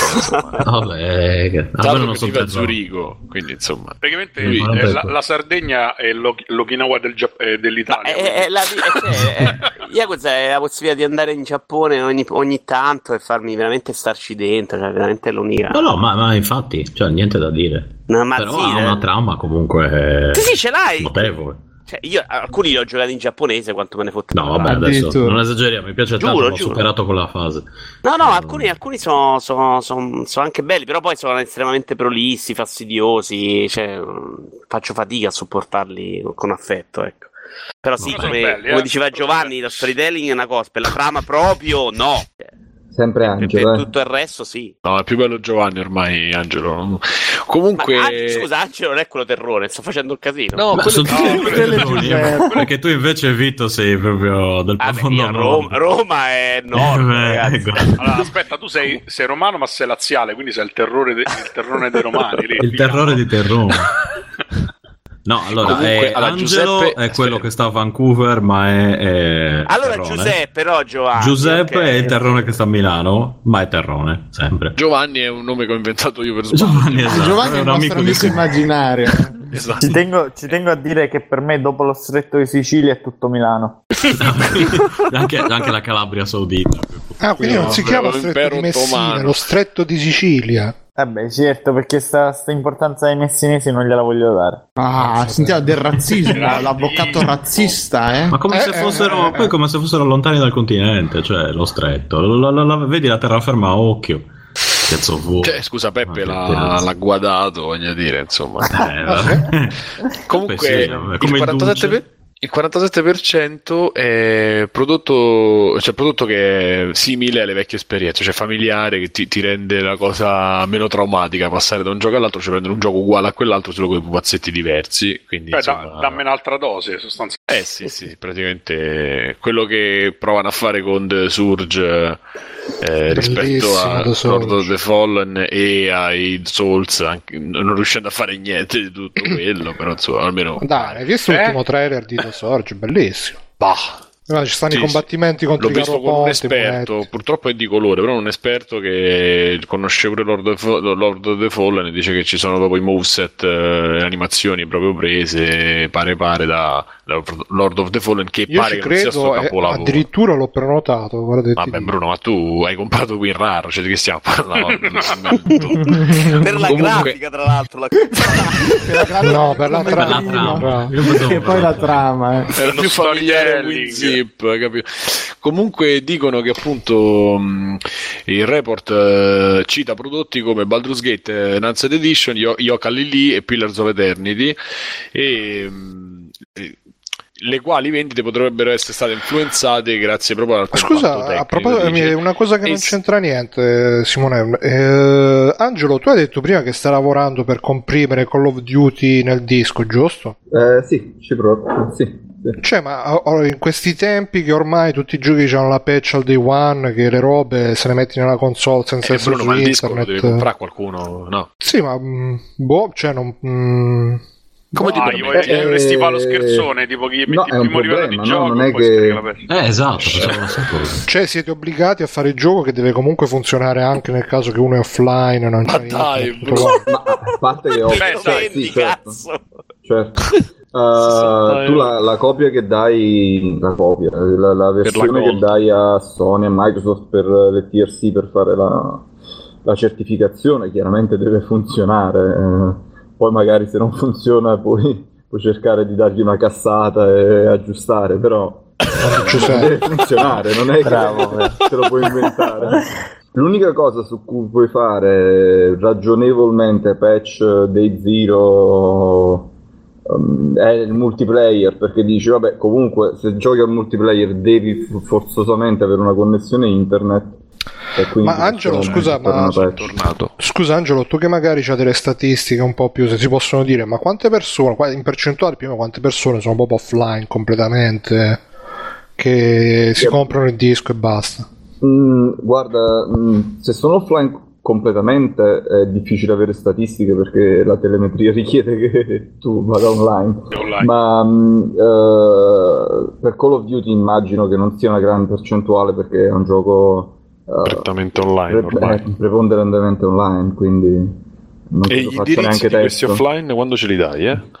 No, comunque eh, fare, sia per le patch sia per il disco le dimensioni contano insomma uh, mm. anche perché i media sono restati gli stessi e la gente chiaramente vuole, vuole giochi più grandi e più belli eh, ma tu hai lo stesso disco di una PlayStation tre, no? Quindi Blu-ray, cioè sì, a meno che non vuoi fare un gioco su più dischi, però la vedo dura. Quanto sono? cinquanta giga Blu-ray? Eh, sì, sì. Mm. Pezzi, più di cinquanta giga E non potete fare tipo che lo Bruno metti tutto compresso? No, scrivigli, no. Activision, ho delle Bruno idee. Risolve, Bruno risolve problemi tecnici. Cioè, ma c'è questo programma no, che no, no. Raro, sai? l'ultima, l'ultima, domanda, l'ultima domanda e poi smetto. Cioè, ma voi dovete fare in modo che il gioco giri tutto quanto da disco o puoi metterlo tipo tutto compresso e si installa sull'hard disk? Uh, in verità su questo sulle nuove console non so quale sia la T R C, uh, però um, diciamo che WinRAR lo, lo siamo già, nel senso che uh, ci sono delle, delle parti hardware che, che permettono di decomprimere una cosa molto, molto simile uh, a quei formati di compressione lì, e quindi eh, almeno per noi, ma penso per tutti, quando facciamo streaming uh, dei dati, delle texture eccetera, Uh, vengono, vengono sempre presi compressi e decompressi uh, ah, perché ti spiego, per andare più velocemente. Su Steam quando scarico i giochi, almeno a me non mi è mai capitato di scaricare robe che superassero i cinquanta giga, magari poi una volta scaricate eh, si, certo. si decomprimevano e quindi... Beh certo, no, eh, non, non, non avrai giochi più grossi di cinquanta giga perché mediamente i giochi grossi sono fatti per console eh, e quindi non è che perché stai su Steam troverai il tipo che dice ah la versione Steam ci aggiungiamo altri cinquanta giga di content e i mm-hmm. contenuti una volta fatti sono quelli. Ho capito, va bene, grazie, scusate l'interruzione. No, che scusate, era, allora, era grazie ottimo. Per l'interruzione era, era ottimo. E, e poi insomma vabbè, ma, ma voi vi trovate in questa vi trovate in questa classifica, diciamo, questa infografica? Io sì. Stefano? Oh sì, cioè nel senso per la trama di- dipende dal gioco ovviamente, eh. Ma in media solo per la grafica no. Appunto Yakuza zero che ha una grafica che insomma non è che sia questo, cioè è roba da Dreamcast in certi momenti, sti cazzi, non, non ci faccio caso, ecco. Dipende dal gioco, dipende proprio dal gioco. Quindi sì e no, dipende. Mirko? Penso che sicuramente la grafica è la prima cosa che ti colpisce, quella che ti fa gridare oh lo voglio, e mh, poi boh insomma sì, tutto sommato ti dico la trama, ma non lo so quanto effettivamente la gente interessi la trama, però dai non mi sembra una cosa così campata per aria alla fine. No, no, campata per no, però per dirti... No, campata, cioè nel senso che penso rispecchi quelli che sono abbastanza le, le impressioni generali che ti spingono a acquistare un gioco. Guarda, io ti dico, dal canto mio sì, allora la cosa tecnica mi piace, però forse per come gioco, insomma, per come dopo tanto, giochiamo tanto, tutti da molto, insomma, però per come la vivo io, la cosa che mi, che mi colpisce più è lo stile grafico, più che la, cioè nel senso a me colpisce mo, eh, il gusto col- grafico colpisce dai. Molto più sì, cioè per esempio Nier mi, ha, mi fa molto più sbavare di Horizon, per dire, cioè non, eh, con eh, tutto Horizon e i culi, gli scredi culi, no, a prescindere da quello, anche io dalla demo mi sono fatto eh, prendere bene, perché comunque mi era onestamente mi è piaciuto e, e preferisco un gioco che sia solidamente eh, caratterizzato e quindi con un mondo coerente, cosa che i giapponesi fanno molto meglio degli, degli occidentali secondo me, che invece un, un gioco che spara sulla super risoluzione, la super Beh, grafica per, però, però come appeal iniziale mm, un gioco giapponese che appena lo vedi ti colpisce secondo me sa un pochino meno eh ma io penso a Zelda, però rispetto a Horizon, Horizon Zero Dawn, insomma Nier sì, esatto. Lo sto trovando orribile io. Infatti ah, ecco tutto, che... eh, sia grafico che come giocabilità, cioè, lo sto detestando no. E quello precedente l'avevo adorato. Ma allora io non so come è stata fatta la, posta la domanda, ma io voglio immaginare che trama non si intenda ah voglio scoprire qual è il grande sì. mistero eccetera eccetera. Però voglio scoprire il segreto del pacchetto azionario.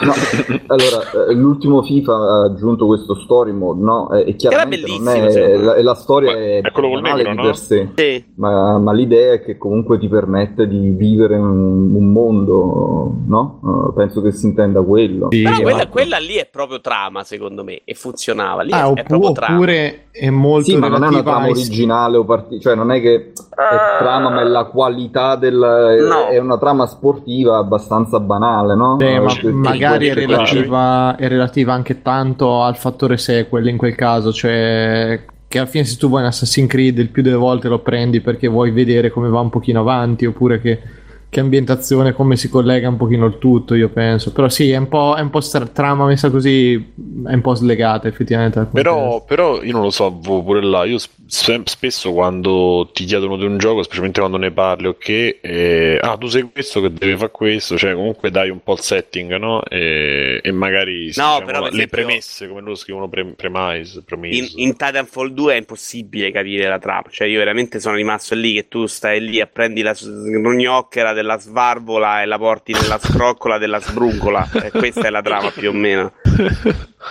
Ah, anzi che ce l'hanno messa nel due, no, ce la mettono, eh, di solito è anche meglio delle altre, però è quella, cioè alla fine non capisco mai un cazzo di quello che succede. C'è un tizio che mi dice fai questo, portalo lì perché c'è la sbrongola che sbruccola della scriccola, e, e tutto questo e, e io dico sì, schiaccio e finisco, insomma, quindi difficile sì, che poi mi resta in mente immergerti in un mondo, no, cioè nel sì, senso sì, che sì, se no, lo stesso gioco te, fosse stato solamente livelli senza solamente gameplay, senza, senza la, la parte di world building, forse sarebbe stato peggio, no? No, sono d'accordo, però sì, sono d'accordo. Giuseppe? Però ecco, magari se mi ah, fai scusa. La domanda difficilmente ti dico la trama, però effettivamente sì, eh, serve a quello. Poi magari giochi Doom e funziona lo stesso, però c'è, anche in Doom c'è una trama, che non so che cazzo sia successo in realtà, però c'era. Sì, ma poi sono, sono, le storie sono quattro cinque poi reinterpretate, diciamo, fondamentalmente come dice il buon eh sì, Forchan. Ma c'è anche in Assassin's Creed e sinceramente ho gioca- adoro la serie, ho giocato quaranta episodi e non so, cioè non, non le seguo, quindi perché so, magari no, io dopo, dopo il terzo ce l'ho un po' a morte.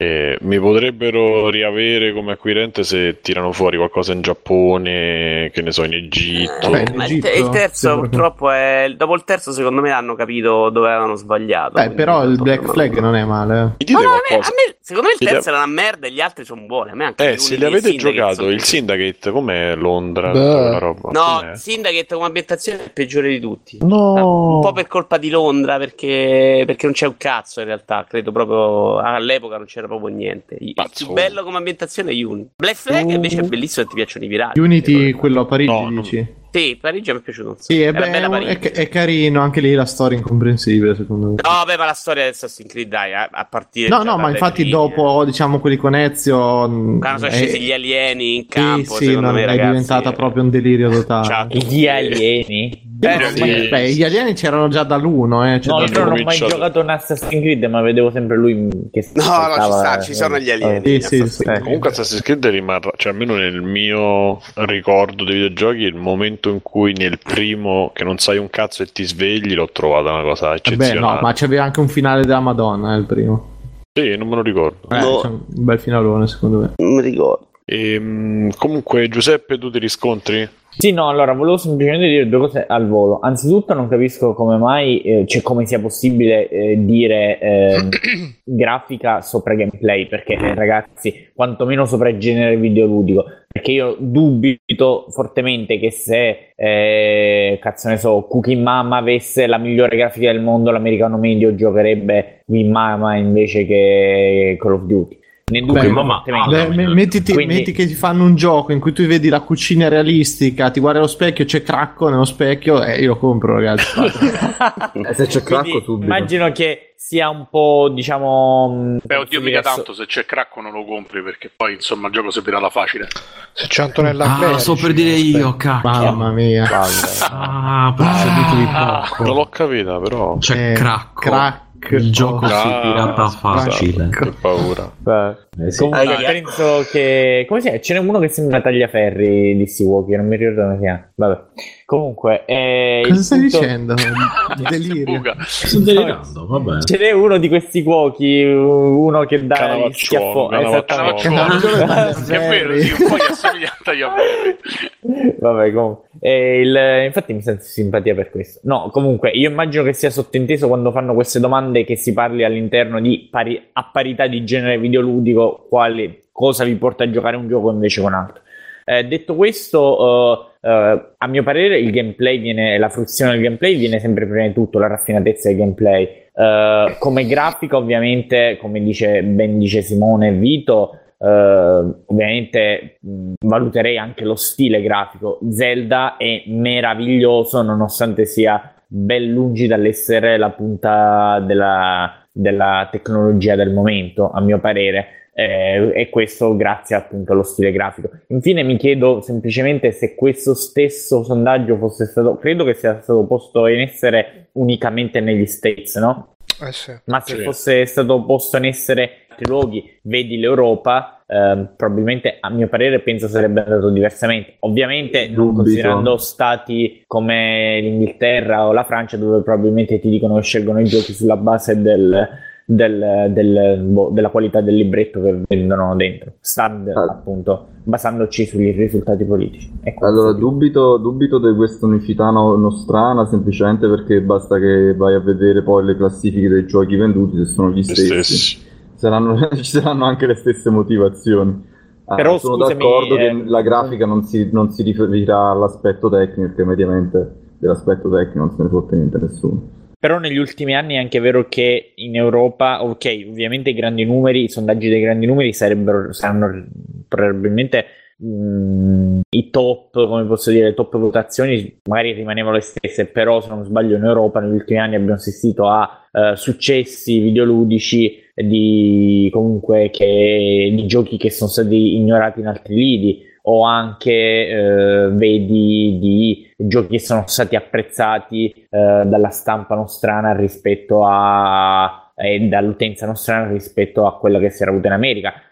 Non sono esempi recentissimi, ma io ti dico, ricordo che, visto che sono un grandissimo appassionato di Demon's Souls, eh, era andato, mi, mi sembra era andato, andato abbastanza maluccio in America, e in Europa fu, quando scoppiò questo fenomeno, scoppio cominciò in Occidente appunto dall'Europa. Uh, oppure Deadly Premonition, che in America I G N, l'utenza non, non l'avevano odiato tutti, e invece in Europa era piaciuto molto, quindi comunque simbolo che c'è una Deadly Premonition, uh, Deadly Premonition fu ebbe il boost perché Jim Sterling gli diede dieci su dieci su Destructoid, dal, da lì che partì tutto quanto. Ma non, non, lo, non glielo mise per prenderlo per il culo, però no non no glielo mise, no no glielo mise proprio perché gli era piaciuto, che era così ah. gioco pazzerello, e gli mise dieci su dieci.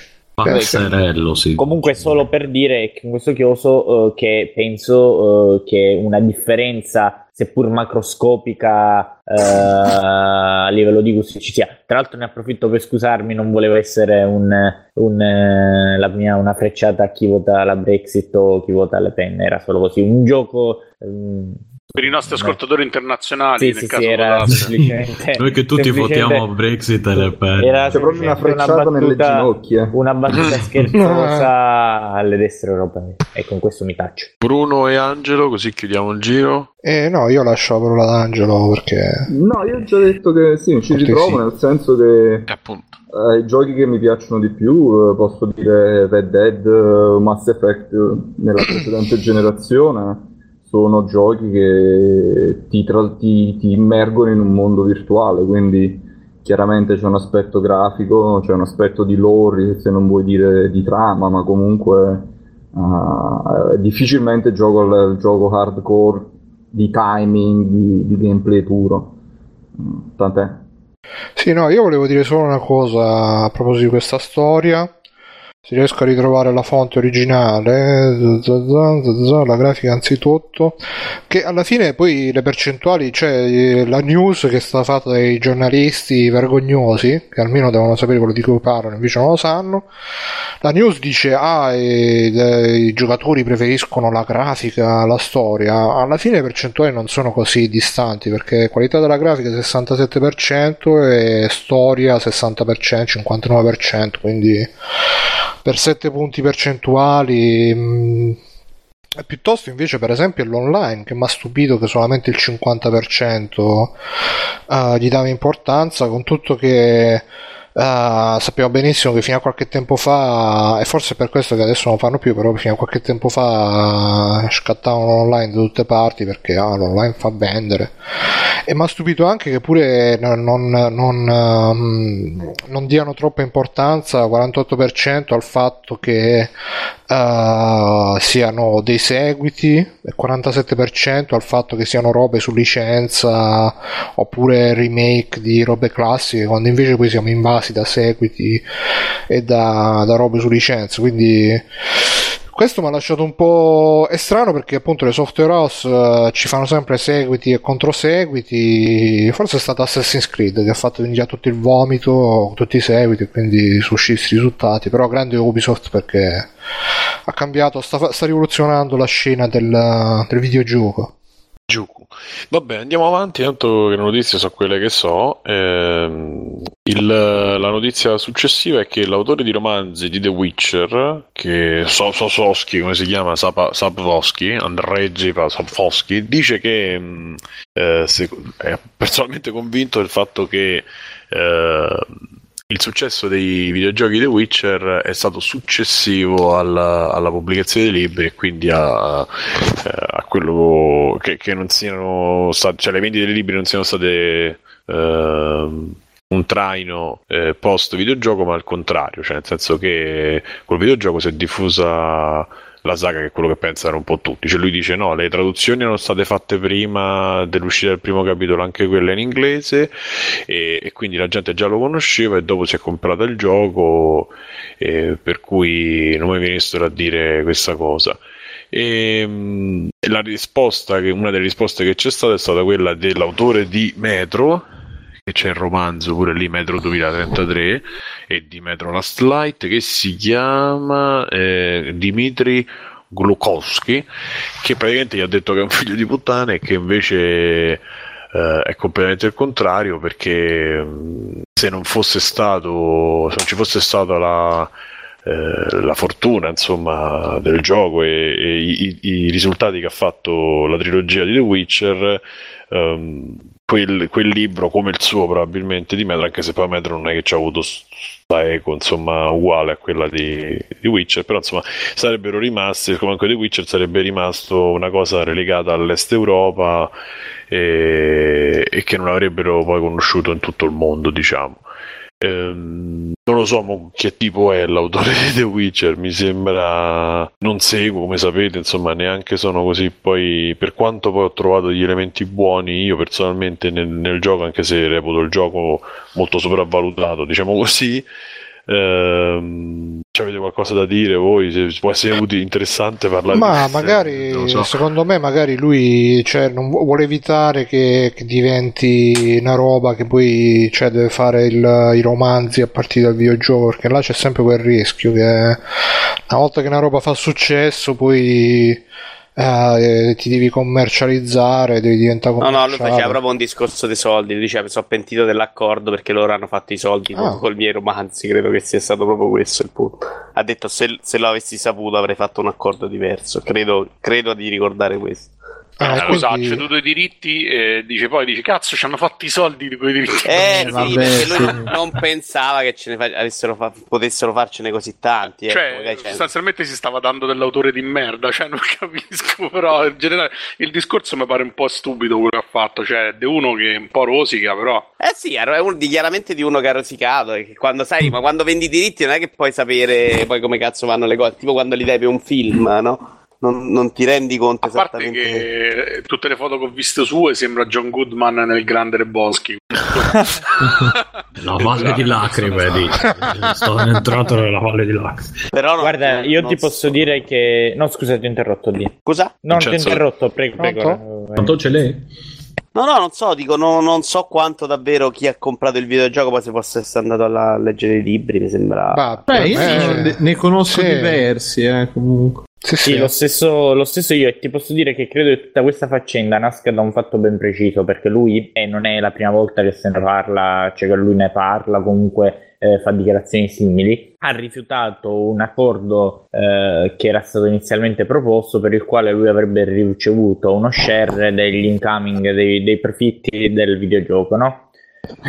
E lui insomma sta accordo l'ha rifiutato eh, e quindi penso si mangi le mani da allora. Eh, peraltro, se posso dire, ora non so quanto sia un metro rilevante, ma Uh, mi è capitato mh, per lavoro di viaggiare spesso in America o a Londra, e quando ho conosciuto persone, ragazzi o ragazze polacche, così chiacchierando, uh, uh, ho detto ma conosci The Witcher? e loro mi hanno sempre risposto: ah sì, il famoso videogioco. Quindi ah, ecco, ragazze che stavi pagando, però perché... sì, la frase no. che, che, can you suck my cock please as uh, Siri and uh, call, call me Geralt please baby. No, ma questo, questo, è, è questo avviene ai Witcher Camp. Okay. Eh, Witcher Camp, Witcher Camp, Witcher Camp, Witcher. Un saluto a Carlotta e al compagno che, che ci guardano da. Ah, no, io, no, io sto aspettando il loro invito, ragazzi. Eh, quando li inviterete. Eh sì, ci dobbiamo, ci dobbiamo organizzare. Eh. Ehm, bene, insomma... Ragazzi, se, se, se raccogliamo abbastanza donazioni a Free Playing, mandiamo Simone a Witcher Camp. No, ma neanche. Che vestiti, che vestiti. La scelta è tra quello e un collegio in Svizzera da Biggio, quindi vedete voi. Eh beh, il collegio in Svizzera già potrebbe essere interessante. È una bella rottura di coglioni. Comunque. Comunque, che altro, che altro c'è qua? C'è niente. Le, le, le, vogliamo parlare eh, dei cinesi? Tutto, no, tutto degradato. Ma andiamo, andiamo di... che dite? Andiamo di Extra Credits? Sì, sì, sì, dai, dai, dai, dai, dai. Allora.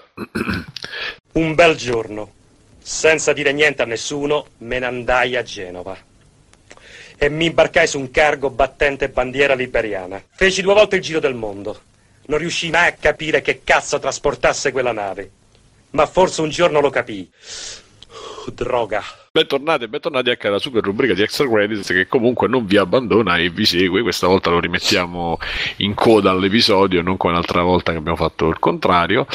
E Extra Credits è la rubrica, perché anche per gli ospiti, per chi non si ricordasse o chi non lo sa, è una rubrica dove parliamo delle cose che giochiamo, vediamo, leggiamo, insomma tutto quello che ci capita di eh, esperienziare, perché parlo così stasera, durante la, durante la settimana. E con chi, con chi eh, Angelo, inizia tu, dai. Cerchiamo di fare, allora propongo una roba, cerchiamo di fare una cosa a giro e poi magari ricominciamo il giro se vi va, va bene. Se no. Sì.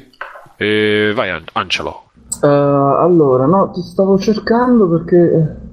A me stavi cercando? Uh, so... eh, no, stavo cercando il titolo del, del film che... Di, di un ah, po' di okay, allora, mentre Angelo cerca... Ecco, sì, averti... magari dopo, dai. Deve allora, averti colpito particolarmente. Ok, allora Vito, vai. Allora, dai, di Nier che ne stavamo parlando prima, tu hai detto sì. Che ti è piaciuto, a me invece che avevo adorato il primo non sta piacendo per niente. Ho fatto tipo sei sette ore, livello normal, quindi non mi ci sono fatto del male come ci sei fatto tu. Ed è con i boss in realtà è abbastanza complicato il giusto, insomma, mentre tutto, tutto il resto è naru, cioè abbastanza troppo semplice. Eh, non mi è piaciuto il resto però, l'atmosfera, beh, colonna sonora com- confermo che è splendida.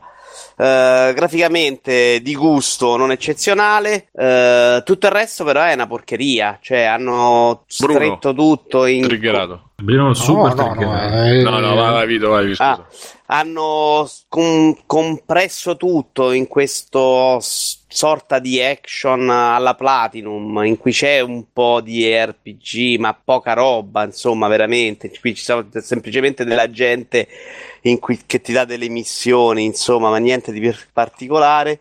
Una storia che per il momento, quantomeno sono arrivato io, non ha niente a che fare con la precedente, che era una bella storia di un padre, eh, figlio o figlia, adesso neanche mi ricordo bene, insomma l'ho giocato quarantadue anni fa, eh, ma era veramente... Aspetta, un... scusa Vito, il primo era Nier Gestalt, come cazzo si chiamava? Eh, io l'ho giocato su trecentosessanta, sì. Ok.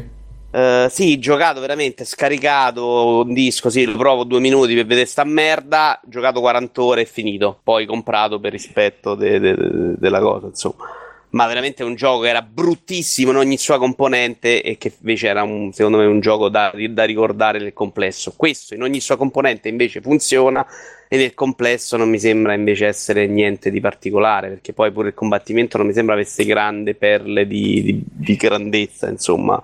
Uh, quindi sono un po' deluso, ecco, perché non è un gioco brutto, lo porterò alla fine, non mi sta neanche così disturbando, ma non mi sta colpendo, questa trama è molto più orientata sulla fantascienza. Uh, non c'ha quel tocco di classe, di poesia che c'aveva invece il precedente, non c'ha quella, quella pazzia anche di tempi morti che secondo me in qualche modo funzionava molto bene prima, in cui, che ne so, andavi in un paese e stavi lì a, a chiacchierare con degli imbecilli per ore, proprio a livello di R P G giapponese di quaranta anni fa, che, che, che a dirlo mi sembra scemo perché li odio, Però in, in, quella, in quel gioco funzionava in qualche modo, in, in, nelle passeggiate vuote. Qui invece, volendo fare l'action molto più concentrato, poi queste, questa mappa un po' stronza per tanti versi, perché ti ci muovi male, non funziona benissimo. Secondo me alcune cose... Eh, proprio, proprio sono unghie sulla lavagna, ecco, e quindi non mi sta convincendo per niente. Bene, e passi la palla a? Eh, che ne so, non Giovanni. A Giovanni, a Giovanni ovviamente. A Giuseppe, dai Giuseppe, anzi Angelo, sei pronto? Uh, sì, sì, dai. Ah, facciamo gli onori di casa, dai, vai. Allora, vai. Um... Giochi praticamente niente, perché ah. oh, non so come fate a trovare il tempo di giocare settimana in settimana. Io gioco una volta al mese, quindi quindi do un paio di indicazioni magari per, um, per qualche film. Um, ho visto um, Florence Foster Jenkins eh? uh, con Florence Foster mm-hmm. Jenkins con Meryl Streep. Eh, lo consiglio, insomma, è una storia eh, di per sé sostanzialmente è una storia di un Uh, di una vecchia con molti soldi e molti vizi, uh, però è raccontata molto bene. D'altronde c'è Meryl Streep che può fare un po' quello che vuole, uh, c'è Hugh Grant e, e niente, si, si lascia vedere si lascia vedere molto, eh, molto entertaining. Uh, non voglio dare nessuno spoiler, ma secondo me sono, sono un paio di orette uh, ben spese. Poi avevo provato a guardare un altro paio di robe, tra le quali um, Fantastic, uh, Fantastic Beasts, ma mi sono addormentato tipo dopo... Sarebbero animali fantastici? Sì, fantastici sì. Dove eh, eh, io, sono, io e anche la mia compagna siamo, siamo fan di Harry Potter, abbiamo pure letto i romanzi e tutto, ma sta roba veramente... Io eh, lo sai che... Ma nell'intimità fate, lei fa Hermione e tu fai il Wingardium Leviosa. Esatto. No, che, che no, ti rende proprio onore, esatto. Ma uh, mamma mia ragazzi, ma siete tutti visti Harry Potter qua dentro? Mi eh, dai vai Bruno, sfoga. Io questo l'ho, questo l'ho visto addirittura al cinema. Vai Bruno, ragazzi, Bruno primi, di, dici la tua opinione su Harry Potter. Dai. Cagare, no, non libro, è vero. Film, tutto visto, tutto non è vero, è bellissimo. No, no, è bello Harry Potter. Bello, senti, Maratona Harry Potter. Maratona Harry Potter. Harry Potter, Guerre Stellari, Star Trek e Monkey Island. E Signore degli Anelli, Signore no, Anelli no. Bruno, il film del Signore degli Anelli, il Signore degli Anelli, lo Hobbit. Allora, noi, non eh, parliamo sono... di Harry Potter, che ho dovuto portare la mia ex agli studios al parco di Harry Potter a Londra. Giuda, non ne parliamo. Ma vuoi raccontarci di quella volta che hai usato la tua bacchetta magica su di lei? No, quello sì, un po' storto, ho dovuto comprare quella, quella rinsecchita, fine rinsecchita. settanta euro, settanta euro di bacchetta edizione limited di Harry Potter, un pezzo di quando di gli potevi dare il tuo cazzo gratis di Madonna. Allora, eh, un paio di cose su Harry Potter. Eh, un, un anno fa siamo andati con, a una delle conferenze di Sony e alla fine ci hanno portato nella, nella nuova attrazione di Harry Potter, Universal, ed era tutta, diciamo, riservata per, per la gente alla conferenza, tutto mangiare gratis, bere gratis e vomitare gratis sulle giostre. eh, quindi Sony sa come si ci diverte. Eh, fra noi nerd almeno eh, e Harry Potter per me eh, è una di quelle cose che appunto ci riguardiamo. La, eh, la mia ragazza non è eh, fino alle scuole superiori eh, le ha fatte tutte in Cina, quindi lì tutta la, la base diciamo di, di pop culture Uh, condivisa non esiste, perché non, non guardava nulla, studiava ventiquattro ore al giorno. Tra l'altro mi pare che c'era una puntata di Simpson che facevano Harry Potter cine- in Cina cinese. Ma eh, sbaglio, è cinese la tua compagna? Sì, sì, è, cines- è, è cinesissima e cinesissima appunto, non, non, non possiamo Star Wars, tutte queste cose qui zero. Uh, quindi con Harry Potter abbiamo una base uh, di, di, di, però di conosce Pop- Donnie Yen. Bene. Uh, Guarda, lei per esempio, ma anche di, di, di, di, della cultura popolare cinese, um, ascoltava niente, come lei, musica solo un qualcosa po' di della musica classica, cioè, fino a, ad una certa età la vita è stata praticamente solamente studiare. Che uh, ogni svago è, è, è come il, cioè, cioè vuoi dirci che non ascoltava Free Playing? Non penso abbia ascoltato mai. Possibile. No, purtroppo no. Scusa, come ha fatto a uscire, ad arrivare sino alla, al Canada senza che il, eh, il, lei ha il dei governo genitori, ha dei genitori molto progressisti in tutto questo, è solamente, cioè è normale che tu no no no non i genitori, parlo del, del no, non devi tornare ogni tot tipo no no no no ormai no Ormai no, no. Che, no. Nei miei, Anzi, i miei colleghi si sì, devono tornare eh, da scusa, perché, perché, perché vabbè, ma i tuoi perché sono ricercati giudicati perché tu torni no, dalla cicatrice che c'ha uno, eh, perché loro lavorano e vivono là, devono andare a mettere ah, la firma e poi Shenzhen, me... guarda che la sera quando staccano da lavorare con te vanno in Cina a firmare eh. eh, sì. Shenzhen secondo me è una zona tipo l'Australia che erano tutti i galeotti e secondo me Shenzhen è qualcosa del genere. Shenzhen a mano. Ma te chiesto se ti ci mandano mai, Simo? Dici ragazzi, mandate. No, ma che se... ma dove vado? Ma, ma voglio mezz'ora io, ma dove vado? E lì a fare le loni giapponese. Ma no, scusa, che ho diversi eh, colleghi che sono eh, andati a Hong Kong. Eh, eh Hong Kong ah, non è Cina. E lo so, e lo so, eh, lo sai, aspetta, dipende dai, io, io vista, ho dei sì. colleghi che sono stati in Finlandia una volta, ah, sono stato no, a Berlino no, dico, giorni, e eh, mi hanno detto che si sono trovati comunque a livello lavorativo è un mondo comunque sempre florido e comunque la, la qualità della vita, salvo il fatto che non c'è vita animale perché non, non esiste, cioè non, non ci sono le condizioni per cui possano viverci altri esseri che quelli umani comunque. A parte le, le malattie, quindi quelle prosperano secondo me. Abbiamo detto che è un posto, cioè, che è un posto di, di, di merda, diciamo, cioè, che nel senso che è una super città, ma cioè super urbano. E Hong basta. Kong o Shenzhen? Shenzhen è una cosa. No, no, no, è Hong Cong, ma anche Shenzhen non è che sia. Eh sì. Cioè, ma anche altri posti tipo Singapore sono molto meglio. No, era, era Singapore. O era viceversa, adesso non me lo ricordo. Comunque, che insomma, che hanno costruito davvero troppo, ma troppo troppo, no, ed è, sono tutti appiccicati no. l'uno con l'altro e sono tantissimi dappertutto. E, e, e sto fatto che nessuno si scopa le pecore da, come dal posto in cui vieni te. A me fa schifo. Lo rende ancora più difficile. Questa gente mi fa schifo. Per i momenti è, più tristi. È una bella esperienza, nel senso, vabbè, estraniante. Sono, tu ci sei eh, stato in Cina? Sì, ci sono stato, non ho girato molto, siamo stati un po' nella città sua di origine. E poi sì, siamo andati in un altro visitare un pochino. D'altronde la Cina poi non è facilissima da esplorare perché è enorme. Però la sua città, che non è, diciamo, uh, internazionale, non è famosa, quindi eh, sono tipo trenta milioni di persone. E quando stai lì in macchina e vai, distese di palazzi che non finiscono, cioè c'è questo senso strano magari di, di claustrofobia in questa in una città enorme dalla quale tu non riesci mai ad uscire. Io non arrivi mai ad una campagna. Ma ci stanno le side quest o è tutta story driven? Cioè, è Roma praticamente, una città gigante dalla quale non riesci a uscire, mi sembra. Io la, Roma. La Cina me la immagino come gi- una Napoli gigante. No, è, la Cina è Napoli cinese, scusa. Le, cioè. le, similità, le similitudini fra, fra Cina e Napoli sono, sono notevoli. Hai visto? Ah, sì, anche come valute. Guidano, la, la quantità di motorini per strada. Solamente che appunto la anche quell'accento che tanto senti uè che bello stupido eh, esatto. La fanno uè che bello stupido, la usano solo le diesi, i sai, venditori per strada, i carrettini col, con, la, con la roba da mangiare eh, simpatico. Ma ci sono eh, i negri io. Che vendono i cili pezzotti anche in Cina?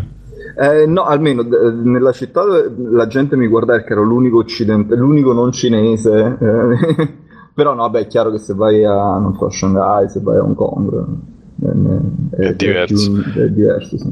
Vabbè, andiamo avanti con, con adesso ma non l'avete fatto parlare però. Sì, no, noi, eh, lui ci dice queste cose interessanti, noi siamo ah, assetati okay. di, di cultura. Ma andato avanti. Okay. No, del dici... film, te l'ho detto, eh, appunto si parlava di trama, magari la trama alla fine eh, a ragionarci non è eh, non è incredibile, perché poi è una, è una biografia praticamente di Di, di, di, una, di una donna con molti soldi che ha il no, ma l'obbligo della musica, animali l'obbligo ah, l'obbligo. Ha detto si è addormentato, ragazzi. Ha detto che si è addormentato. Ah, cioè, c'è, c'è un film bello e uno brutto. Voi fate parlare di quello brutto. Cioè. Beh, lo sai che noi abbiamo quel vizzetto. Lo so. No, allora, dico solamente queste due parole su, su Florence. La, la, la, ah. la premessa è eh, donna, miliardaria, passione per la musica, eh, ma lei non sa cantare, però eh, si esibisce e visto che ha un entourage, ha molti soldi, eh, tutto si organizza per, per creare questi concerti e per darle l'illusione eh, che lei sia un, una grande cantante lirica. E, e comunque poi alla fine vabbè, lei è molto appunto, c'è, c'è questa dicotomia tra il fatto che eh, alla fine è, è un, in qualche modo una vecchia viziata, però in un altro modo lei ha questo amore per la musica durante la guerra e, ed è un mecenate, no? Um, comunque a, par- a-, a parte la trama eh, ah, ma c'è la quello di Pigmentio, il film è un film che, che, che si vede con, con grande piacere. Sì, è divertente, uh, l'ho visto anche, è divertente. Mi sono addormentato, quindi non ti so dire niente, cioè, l'ho trovata una palla. Prima o poi lo, lo guarderò perché appunto sono, sono abbastanza appassionato. Solo da noi, adesso vi parlo, dormivo, non l'ho visto. È che, è, è che la passione non basta a sconfiggere il sonno. No, la passione non basta. No, no, però io sicuro l'ho visto, è effettivamente la rottura dei coglioni, non succede sì. niente. Cioè... Oh no, non toccate Harry Potter, cazzo. Che dopo Bruno si incazza. Vabbè, ma no, non ah, si capisce neanche se lo vuole legare Harry Potter, cioè sì, ma non si capisce neanche vuole dove, legare cioè... Harry Potter alla sedia tipo. Voi esatto, pensate che a me l'hanno descritto quei pochi che l'hanno visto, hanno detto guarda che è anche meno palloso di Harry Potter. Beh, in parte perché più o meno non lo aspetta so. Vi riporto, quindi poi lo vedrò, però mi hanno detto tutti che guarda che l'ambientazione invece che la scuola dei giovani rincoglioniti perlomeno è una città reale, cioè pseudo-reale. Ma io ormai diciamo... vivo nel mio mondo in cui non capisco più gli esseri umani. Pure Rogue One tutti ne hanno parlato benissimo. No, ma Rogue One è una mondezza unica. Eh, io no, ne, tutti ne hanno parlato no, benissimo. Che cazzo devo fare? Ma sembra uno scemo ultimi, nel mondo. Gli ultimi cinque minuti di Rogue One. Mm. Che palle. Boh, no, a me è piaciuto Rogue One. L'ho visto bene. Gli, ulti, gli ultimi dieci minuti in cui c'è la battaglia perché sì, vabbè, no, no, no, no, no. A me sembrava un film di Vanzina, ragazzi. Quindi questo ci ho avuto questo problema. Sembra veramente scritto no, da Vanzina con robot, sai, che fa il simpatico. È, eh, ma che fa il simpatico, ma non gli viene quello. Eh, bravo, bravo, sì, bravo. Sì. Però la gente è tutta contenta. Eh, questo è Star Wars. Ma è il robot il migliore, l'unico decente, forse. Lui è no, no, ma no, chi no, il robot? No, no. Ma mamma mia. L'avessero fatto almeno nero con una svastica addosso, l'avrebbe reso ma più nero. Nero è proprio il simbolo lì che ci metti poco a trasformare una svastica. Eh, cioè... Vabbè, passa la palla, Angelo, chi la passi? Giovanni. Aggiungo Giovanni. Giovanni sono io? No, nessuno è Giovanni. Giovanni, Giovanni, Giovanni sono io. Angelo, ci calmo, Giuseppe. Ah, devo no, passare la palla, la passo a Giuseppe per solidarietà, diciamo, certo, tra... geografica. Tra Giovanni okay. si capisce. Ma guarda che lui allora... è milanese, con quelli come te non vuole averci niente a che fare. Uè, figa. Allora, mm. farò una recensione milanese. No, no è un, non più di un minuto, dico molto rapidamente che ho iniziato rapidamente. ho iniziato ho iniziato Metal Gear, ora io Rising. Rising. Metal Gear Punta Rising. E allora il, eh, allora eh, che vi devo dire che è l'unico Metal Gear buono perché non c'entra Kojima.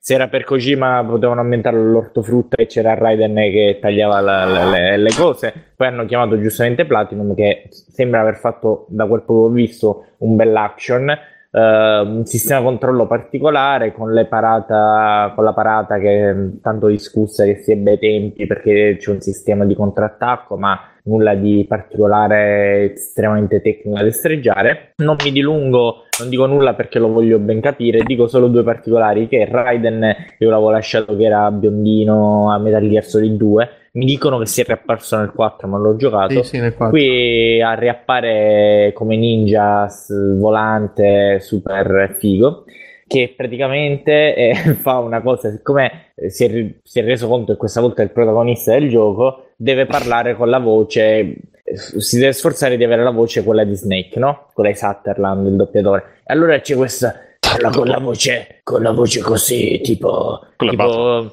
sì, come Christian, hai lo stesso effetto di quando Christian Bale lì parlava con la voce sforzata per fare Batman, uguale. E quindi si vede che parla con la voce così. Mi servono cinque minuti da solo lì dentro. Sì. E parla con questa voce perché deve imitare Snake. Uno. Due, è, è, è un coglione, ma penso che vi hanno fatto apposta a farlo coglione che vuole farsi il figo, no? C'è una scena in cui praticamente lui deve andare a Messico e si ah, deve infiltrare. Avevo capito a mignotte, cioè. a Messico a, a Messico. Messico è come il cornetto a Mammellata. a Messico devo andare a studio a si studio. Deve infiltrare in Messico e tipo il, il suo compare là gli dice però cerca di mimetizzarti perché non farti riconoscere subito. Quello dice tranquillo tranquillo ci penso io, a parte che si presenta con un'auto tipo una Ferrari nera, quindi insomma nelle strade tipo in mezzo a Pablo Escobar e poi c'è lui con la cosa nera, insomma si vede abbastanza, no? E poi però in Messico proprio, non in Colombia, e quindi il paragone forse è andato felicissimo. E poi a un certo punto lui scende dalla macchina, siccome lui ha questo scheletro in metallo, dice ho inventato, ho fatto in modo di confondermi tra i locali. E c'è semplicemente lui con l'esoscheletro in metallo, la spada dietro, il cane robot vicino, però c'è il sombrero e il poncio. E sì, sì, è bella e quella. La, e la bellissimo. Gente lo guarda. Anche quando guida la macchina, conciato eh, sì. così. Cioè. La gente lo guarda e dice ma come è combinato? Poi fantastico Cappè, tu sei un ninja di perfigo che mi piace un sacco perché sento la ningitudine crescere dentro di me. Però quando sei praticamente a un certo punto incontri un ragazzino che ti fa eh, ninja go, ninja go, ninja go, che è la canzone delle americana alle tartarughe ninja, e ti parla uè brother ninja how are you, cioè comunque sono tutte queste parti, questi varietti comici che secondo me più, non so se sono da Kojima, sono venuti da no, Kojima è bellissimo o... no, no, è non forte, c'entra niente Kojima, non mi sembra che ci sia niente Kojima, sono forse più Platinum, comunque la scrittura è forte perché eh, c'è questa cosa un po', questo tema molto molto come posso dire molto delicato dei dei bambini soldato, che era un po' ripreso al due, ma non è con quel pathos, quel, quel, quella, quella uh, pesantezza tipica di Kojima, ma è appunto spezzettato da questi, questi parietti molto divertenti, questo personaggio mh, non volutamente autoironico, e insomma mh, tecnicamente lo devo valutare, ma sembra un gioco che offre molto. E detto ah, questo, passo la palla a, a, a, a Simone. Allora io andrò veloce... Eh... Pronto? Ok. Pronto. Sì, ti sei staccato e ricollegato. Non ho fatto niente io, qualcuno ha staccato il attacco. Ma tu c'è e... cosa fai? Andrò ah, veloce, fermi, andrò veloce, vi... ho, vis... cioè, ho visto um, The Boy and the Beast, eh, famoso anime di... non mi ricordo il nome assolutamente, se lo recuperate potete, se no no. E sono in questa fase dove sto riscoprendo l'animazione giapponese, e dove ho voglia anche di farmi un piantarello, anche più di uno, e dopo Your Name, che vabbè l'ho trovato veramente bellissimo, ah, vado, sì. an- vado avanti, ho visto pure vabbè, cinque centimetri al secondo lì, poi ho visto appunto questo e mh, il tratto è completamente, completamente no, insomma parecchio diverso, eh, l'ho trovato anche questo con tematiche completamente differenti, l'ho trovato molto bello, eh, facendo una considerazione ancora in generale, diciamo che eh, Disney, se lo dovessi paragonare anche, a parte a Miyazaki, il solito Miyazaki, ma in generale quello che fanno in Giappone negli ultimi anni è molto più stimolante, molto più eh, interessante, secondo me molto più anche educativo, e E, e lavora anche quelle solite cose, lavora su più livelli, insomma trova una dignità su, molto superiore a quella che è, che è diventata Disney negli ultimi tempi, secondo me. E, e poi la, comunque per quanto ci sia anche utilizzo, l'aiuto magari di tecnologie varie, il disegno rimane, secondo me ha un fascino che non, che non si riesce a eguagliare con, con la computer grafica. Anche se la computer grafica c'ha i suoi, c'ha i suoi beh, tratti. Ma è pieno comunque di computer grafica lì.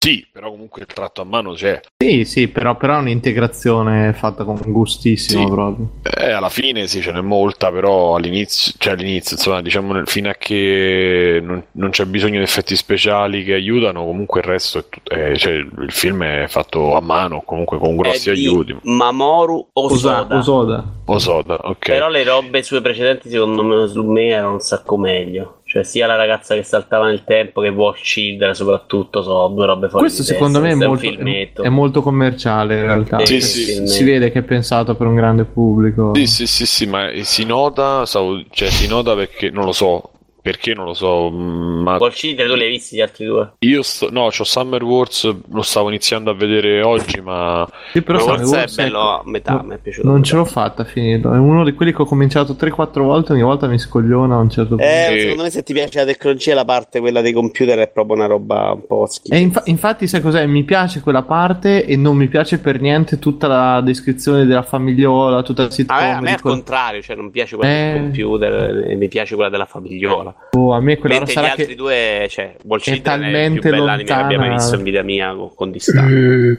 Assolutamente. Sta pure su Netflix, giusto? Eh, boh, penso di sì. Mi pare di sì, quindi sì, li sto, sto recuperando tutto quello che mi consigliano, perché io sono stato a digiuno di Giappone per anni e me ne pento, perché ho riscoperto ultimamente Cowboy Bebop, ho riscoperto queste cose, insomma sto... Ah, praticamente ri... Giuseppe. Eh? Sì, esatto. A storia e... Giuseppe. Esatto, e quindi sto, sto recuperando dove capita, mi hanno consigliato pure la, la ragazza che saltava nel tempo e, e poi mi ricordo. Comunque insomma l'ho trovato molto bello e la prima parte, per uno che ha quasi trentatré anni, non è che cioè, tutta la parte di lui un po' simpaticone col ragazzino, tutta quella scena lì, anche se non dura tanto. Dopo, da quando cominciano a... Eh, a interagire loro, insomma, a fare gli allenamenti, la storia, vabbè, allora partiamo, diamo un senso, la storia è di questo ragazzino eh, che praticamente rimane abbandonato in mezzo a Tokyo e girando per i cunicoli di Tokyo si ritrova in un mondo alternativo popolato praticamente da animali antropomorfi che sono tutti, vivono praticamente in armonia, è come se fosse un po' eh, il Giappone eh, Non, non so se medievale, insomma, nel Giappone di, di, di molto molto tempo fa, dove c'era l'onore, l'etichetta e il rispetto delle regole, quindi ispirato a quel, a quel mondo lì c'è questo, c'è questa cittadina popolata appunto da animali che però camminano su due, su due gambe, e dove lui, dove vivono eh, dove vive sto, questo, non mi ricordo manco il nome, sorso, fondamentalmente un orso, un cane, un misto tra di, quel, di quelle razze lì più o meno, un lupo, un rom, che è un maestro di arti marziali, però è scorbutico, è eh, disc- scostante, è scontroso, insomma non è... Gli vogliono bene, ma anche col suo caratteraccio, ecco. E poi c'è la controparte di questo, che è un, uh, un cinghiale fondamentalmente, che invece è super preciso, super perfetto, maestro che si allena tutti i giorni con una famiglia, mentre quell'altro no, eh, è un po' un modello. E a un certo punto eh, in questo mondo il, il reggente, come possiamo dire, il maestro, il re, il, la persona più importante del, del paese vuole cedere il proprio vuole cedere il proprio posto, e per, eh, per cederlo si dovranno sco- eh, con, scontrare questi due maestri, che sono gli ultimi rimasti, diciamo, eh, nel paese, per decidere chi, chi, chi vince, insomma, sarà incoronato, sarà nominato Gran Maestro. E mh, i maestri sotto hanno dei seguaci e, e, e ovviamente quello più scorbutico non ne ha nessuno. C'è un incontro nel mondo reale, cioè praticamente sto orso, questo vede sto ragazzino che sta abbandonato da, in un vicolo, e dice vieni con me. Il ragazzino si incuriosisce e si ritrova in questo mondo, per cui decide, visto che non c'ha più niente da perdere, decide di diventare suo allievo e di farsi, dopo che lo vede combattere, e, e quindi decide di dedicarsi a... a questa, a questa nuova vita, per cui da lì cominciano a interagire, e diciamo che da quando cominciano appunto ad allenarsi e parte l'allenamento, io l'ho trovato molto bello, perché c'è tutto un concetto di allievo maestro eh, che non è eh, banale, o comunque non, secondo me non è del non è così chiaro, non è così interpretabile, cioè trovabile, si può dire, nel mondo occidentale. Quindi il fatto che comunque anche l'allievo insegna a sua volta al maestro, lì invece è, è spiegato molto bene. E diciamo che gli umani in questo mondo sono visti non molto, non troppo bene, appunto perché hanno delle parti del cuore, delle tenebre del cuore, hanno dei momenti del eh, che dei momenti, ci sono dei sentimenti che loro non ries- che invece gli animali non riescono a, a percepire, quindi diciamo tutte le cose legate un po' alla tristezza, alla malinconia, alla depressione, alla rabbia, eh, sono cose che in questo mondo non esistono, e quindi eh, sto umano è visto, gli umani in generale in questo mondo sono visti, sono tollerati, accettati, però sono visti sempre un po' con diffidenza, perché quella parte oscura potrebbe prendere il sopravvento E, e quindi trasformare una persona apparentemente tranquilla e normale in un qualcosa di bestia, molto più bestiale delle bestie stesse. E con questo, questo setting, insomma, la cosa va avanti. Mo non, non so a spiegare il resto, però insomma, da, da un inizio che sembra la classica storiella un po' così, la cosa poi si complica e diventa, acquista dei toni secondo me molto più adulti e molto più, cioè sono leggibili anche da un ragazzino, però insomma anche un adulto riesce a trovarci tante cose, almeno io ce l'ho trovate, e, e con un finale che tutto sommato, oddio, è, vabbè, insomma si conclude, eh, non, vorrei dire in maniera non banale, invece forse a pensarci non è proprio, non è proprio così eh, particolare, però insomma è godibile, sì, come diceva pure Vito e Mirko, alla fine eh, Soff- forse soffre da quello che ho, oppure le, le giucchiato un po' in giro, pare che sia quello appunto più commerciale, diciamo, di, di questo autore, però io mi sono ritrovato questo che è l'ultimo, andando a ritroso vediamo poi. Ah, per me è molto bello, comunque l'avevo già detto, però sì sì l'ho trovato veramente molto bello, mi sono fatto un piantarello, e non so, c'è un modo da, forse sarà l'Oriente, c'è un modo di approcciare anche i sentimenti, cioè con, il concetto anche del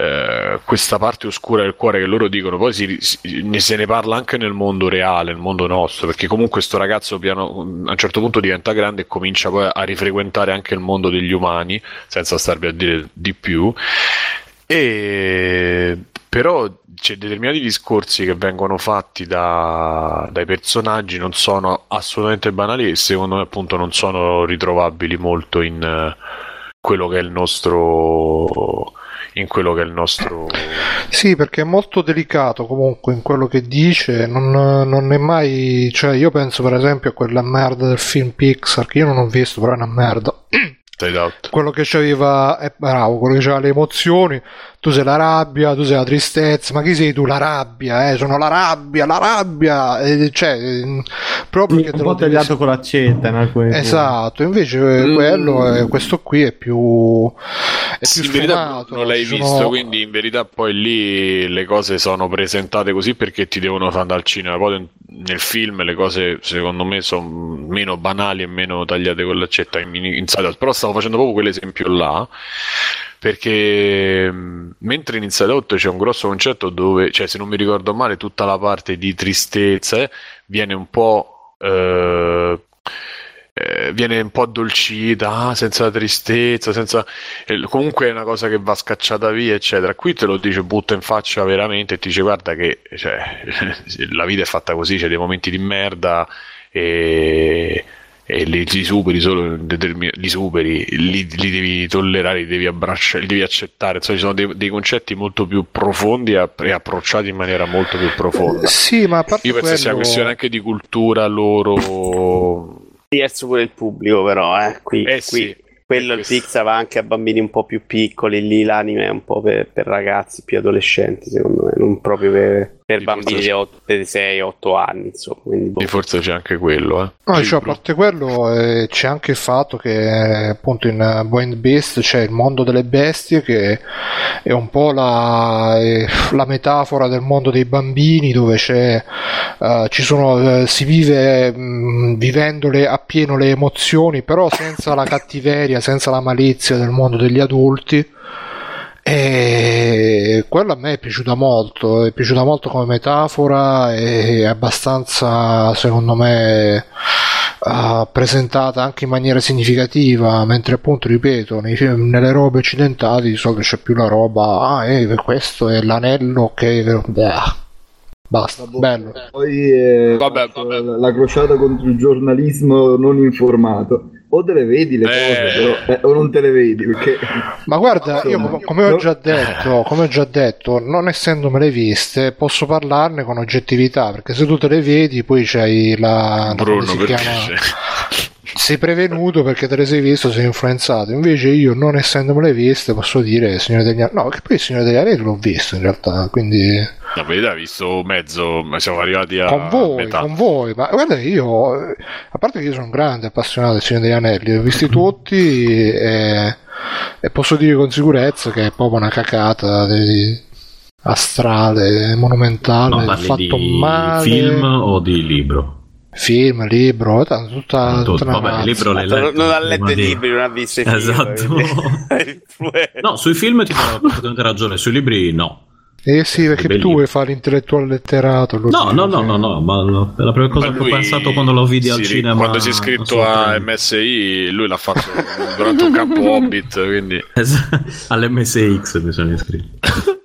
E eh, vabbè, dai, finisco e quindi non lo so, continu- ripetete, cioè, cioè, ripetete, rimettetevi a vedere la roba giapponese se l'avete persa, perché eh, tu dici grazie, scopri l'acqua calda, però io insomma anche solo a rivedere i nuovi Evangelion mi, mi emoziono sempre molto e, e invece eh, la roba, cioè Moana, tutta quella roba nuova Disney e Pixar eccetera, mi piace sempre. Infatti mi ha detto Moana, ho arrabbiato. Eh sì, vabbè, pensiamo tutti a un'altra Moana, ragazzi, eh, e so. c'è emozioniamo tutti ancora oggi. A parte che io posso eh, dire sembrano cosa... prodotti un po' diversi, cioè nel senso che non puoi mettere Evangelion e Moana nello solo no, stesso. No, sto piano. dicendo, sto mischiando. Posso dire, una... posso dire Farei una... un altro sì. esempio, scusatevi se no si fa confusione, secondo me. Moana secondo me si tende a confondere. Ok, sbagliato, quello che può essere un po' O, o lo chiamate Oceania, Oceania. un casino della Madonna, anche nel mio cervello. Oceania, Oceania. Ok, okay, vai Bruno.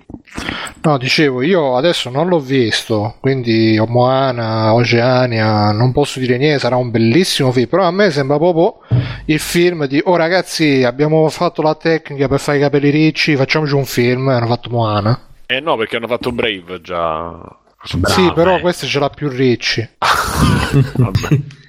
Vabbè. E Angelo me lo può confermare, perché Angelo sa. Angelo sa un Angelo. sacco di cose che non ci dice.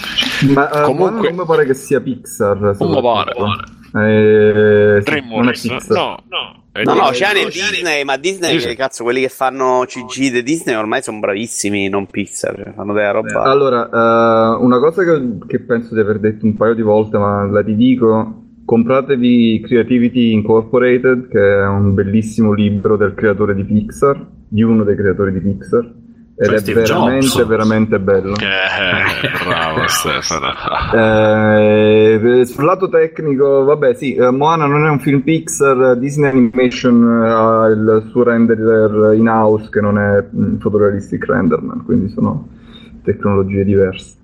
Vabbè, eh, andrei avanti passando la palla palla a Anelli. Io continuo col Giappone e ultimamente un po' per nostalgia mi sono riletto venti, venti? Second to Mars. Century Boys. Questo ah. è bello, bellissimo. Ah, bellissimo, il mio regalo di laurea dai miei amici. Veramente. Sono sprecati proprio. No, gli hanno regalato cosa? tutti gli originali, cosa avete capito? Eh. No, fate all'autore. Gli originali, no, è venuto Naoki Urasawa a casa. Mi hanno, mi hanno regalato tutto, tutta la serie che sono tipo trenta numeri. Infatti è manga abbastanza lungo per... eh, Matteo, ti Matteo c'è threshold. threshold alto oppure stai lontano dal microfono? Ma perché non hai imparato a usare push to talk? Cos'è complicato?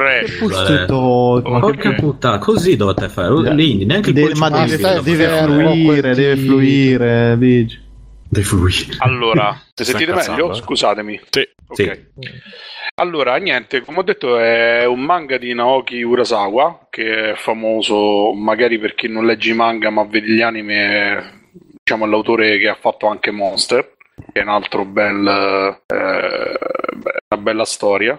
E venti, eh, venti Century Boys parla sostanzialmente, eh, diciamo io ci ho visto sempre una grossa ispirazione a quello... diciamo lo storytelling alla Hit, perché fa un parallelo tra passato e presente di un gruppo di amici che da bambini in pratica fantasticavano sulla fine del mondo eh, ad opera di eh, diciamo un, una specie di setta e sostanzialmente poi da adulti, e tra l'altro in Giappone ce l'hanno avuto un paio di problemi. Sì sì sì, infatti eh. diciamo il film, eh, cioè il film, il manga è ispirato pure a tutti gli avvenimenti d'attualità che ci sono stati in quel periodo in Giappone, perché è del novantanove. Olfa il gas nervino del Santone, diciamo, ieri le storiette. E sostanzialmente questi bambini, da, da una volta adulti, che ognuno ha la sua vita, che si sono persi di vista, si accorgono che c'è qualcuno che sta mettendo in pratica quello che loro avevano scritto su sto, sto libro che eh, si divertiva, su cui si divertivano a scrivere, a fantasticare, che è il libro delle profezie. E sostanzialmente si accorgono che c'è un culto, il culto appunto di questa, di questa persona che si chiama Miko, che sostanzialmente non sta nient'altro che mettendo in pratica tutto quello che loro avevano fantasticato. E secondo me la prima parte del manga è migliore della seconda, che è quella dove in pratica gli amici si rincontrano e in qualche modo tentano di capire eh, chi, chi di loro in realtà è il capo di sta setta che, che sta tentando sostanzialmente di fare un colpo di stato in Giappone. E poi diciamo non svelo la trama, però poi un po' come succede ai manga seriali molto lunghi, diciamo non la trama si perde, perché comunque il livello qualitativo è abbastanza alto, cioè non è che si arriva alle minchiate che ci stanno in One Piece, Naruto, Dragon Ball, eh, però comunque insomma in puro stile giapponese, diciamo la storia verso il finale tende a prendere un po' una deriva iperbolica e è bello. Secondo me, scusa se ti interrompo, però c'è una, c'è una faccenda che lui, l'autore, riesce sempre a um, tenerti l'attenzione grazie ai continui cambi tra passato, fu- presente, futuro, eccetera. Cioè, è, è molto pre-Lost come faccenda, ma già sì. Lì veramente anticipava tanti, era, era avantissimo come modo di narrazione della storia. Sì, infatti, a me ha ricordato eh, molto Lost. Uh... C'è anche il personaggio quello biondo che secondo me è uguale sì, a quello sì, biondo. Sì, peccato che era, era già molto prima, eh, se non mi sbaglio. Sì, sì, Io vero, vero, vero, vero. Per tutti voi che l'avete visto, ma c'è allora c'è l'anime, oh, io non ho capito però. È un film? Lost? C'è, c'è un no, no, di venti Century Boy. C'è no, c'è un live action e il manga. Eh. Infatti eh, no, non perché, ho capito ah. perché, perché non c'è l'anime, perché per esempio io ho conosciuto Kurosawa vedendo... Eh, l'anime di Monster. Ah, com'è? Che io una palla quell'anime. Allora vabbè, il, è pure il manga insomma, abbastanza lento, però se ti piacciono storie insomma normali è avvincente. A me secondo me storie normali cosa intendi? Perché cioè, normali senso... cioè vivo, eh, quella è una storia normale. Cioè, alla fine è un anime so, abbastanza realistico, ambientato principalmente in Germania negli anni ottanta, cioè è un po' strano per essere un anime, no? Perché uno è abituato sempre a vederci un po' del Giappone, anche twentieth Century Boys sotto certi punti di vista è più, è più fantasioso, mentre invece Monster è assolutamente una storia eh, molto realistica, sì, c'è sta sottotesto che sostanzialmente pare che stiano dando la caccia all'anticristo o qualcosa di simile, però al di là di questo eh, diciamo è una sorta di poliziesco, eh, però boh, a me è piaciuto molto e il manga sicuramente è migliore.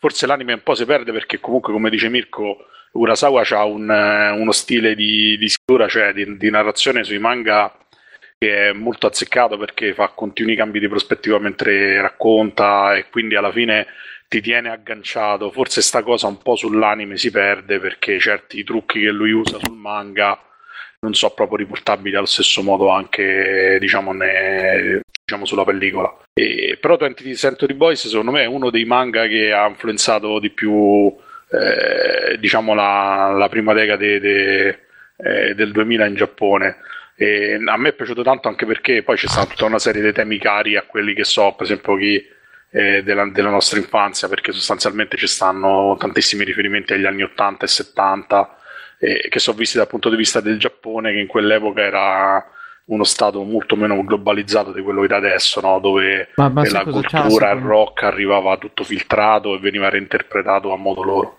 Secondo me tra l'altro c'è anche una, una cosa molto molto ancora, ancora forte, che um, il fatto che rispetto a Stranger Things riesce a far leva su quei meccanismi mentali dei, dei ragazzini che giocavano all'aria aperta con due fumetti, cioè quella esatto, cosa è, sì, sì. È proprio ti pre- cioè a me ti giuro ti prende proprio al cuore sta faccenda, che ti, ti rivedi l'infanzia, quella appunto della generazione nostra, poi sì. che, passa, che passavi dalla mattina alla sera in caccia delle lucertole, queste cose qui, e lì è riuscita veramente tanto, dandogli un connotato poi drammatico, come se una cazzata che fai te da bambino poi c'è delle ripercussioni pazzesche, e esatto. Secondo me questa è una botta di genio pazzesca.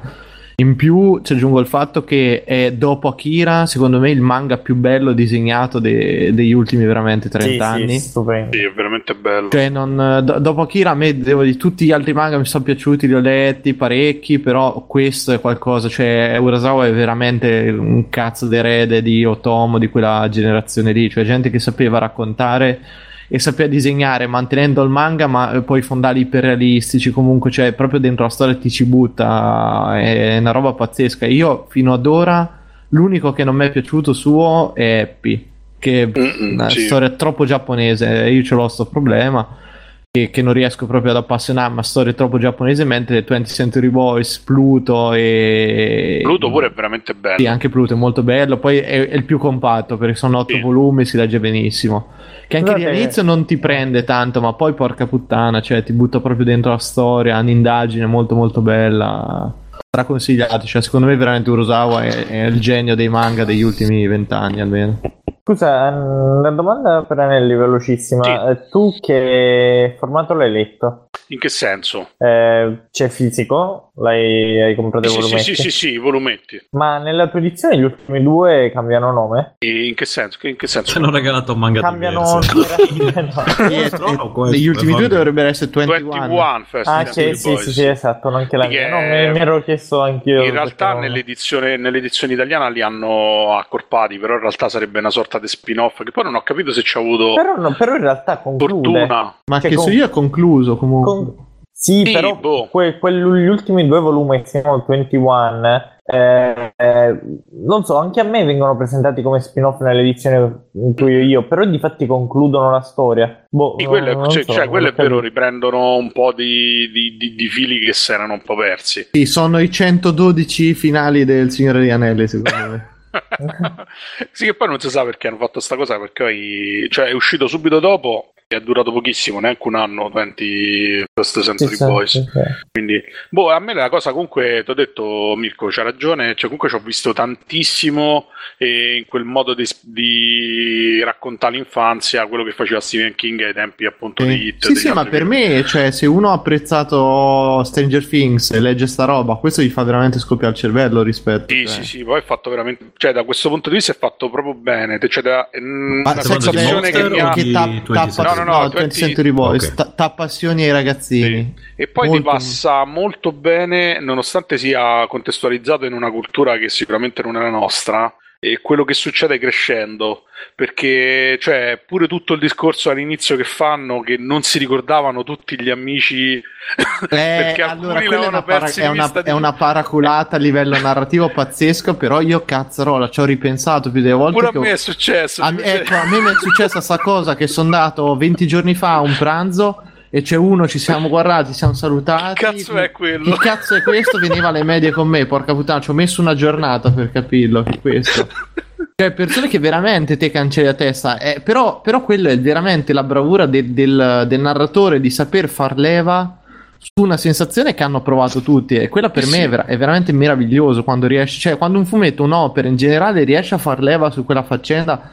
Per me hai vinto, cioè hai sfondato una porta e da lì in poi tutto quello che racconti io sono disposto a crederci, tant'è che la, dopo prende proprio delle proporzioni pazzesche la situazione e tutto, però tu vuoi vedere come va a finire, cioè... Penso lo deve leggere assolutamente Simone, così capisce che fine farà il culto di Peppe tra qualche anno. Guarda cazzo, sì, da, da quel punto Beh, di vista è stato, è stato fottutamente profetico. Siamo ecco. a buon punto, dai. Cioè, eh, consiglio anche che è molto simile più forse a Monster, che di questo è Mas- Master Keaton. Chi? Mai sentito? Buster Keaton o Master Keaton? Ma beh, il riferimento è a Buster Keaton, però si chiama ah, Master okay. Keaton. No, non avevo capito cosa... È sempre di Urasawa.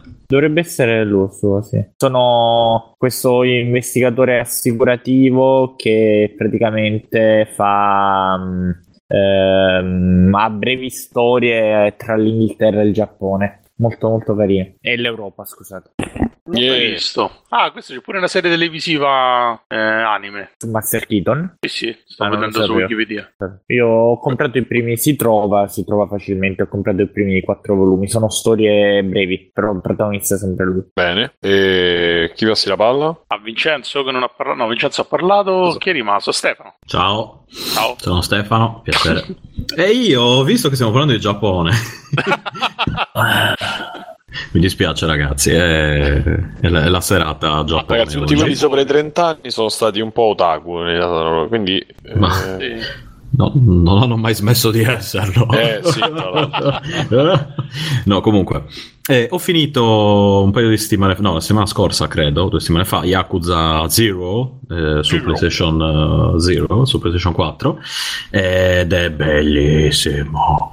Eh, Ammetto, allora, prima conoscevo gli Yakuza solo di nome, perché il fatto di non poterli giocare in una lingua a me comprensibile mi dava un estremo fastidio, eh, però sono sempre stato, insomma, ne ho già parlato prima, quindi non, non, non rifarò tutta la storia, eh, se volete trovate il primo intervento, ma adesso l'ho finito, dopo circa quaranta ore di gioco sono andato dritto seguendo la trama, insomma, cercando di, di evitare in parte le cose secondarie, ed effettivamente è un prodotto che a livello narrativo è fenomenale, cioè c'è da, da farsi la cacca addosso per quanto mi riguarda, da, per, per la trama, per i colpi di scena, situazioni effettivamente inaspettate e così via. E le critiche che posso fare al gioco sono che è un gioco vecchio, cioè nel senso non sembra un gioco per PlayStation quattro, sembra un gioco per Dreamcast che hanno, a cui hanno fatto un porting su eh, trecentosessanta o su Xbox Xbox o peggio, e, e, e davvero sembra, cioè, Shenmue è Shenmue. Eh, hai delle parti, i personaggi principali hanno questa grafica, questo, questa texture estremamente ben fatte, poi quelli secondari invece sono piatti, piattissimi, eh, con poche espressioni, mentre invece gli altri sono ricchi di, di, di sfumature e quant'altro. Ma ripeto, in, in questo Yakuza, almeno non so negli altri, eh, quello che segui, eh, quello che importa è la trama, cioè tutte le vicende che coinvolgono i due protagonisti, quindi eh, Majima Goro e, e l'altro Ryu Ki, Kiryu, uff, adesso mi sto incasinando quei nomi, Kiryu, Kiryu, Kiryu, Kiryu okay. Sì. Quello dei e... passati pelati, no, lui è quello Kiryu, è Goro, quello è, è belli capelli.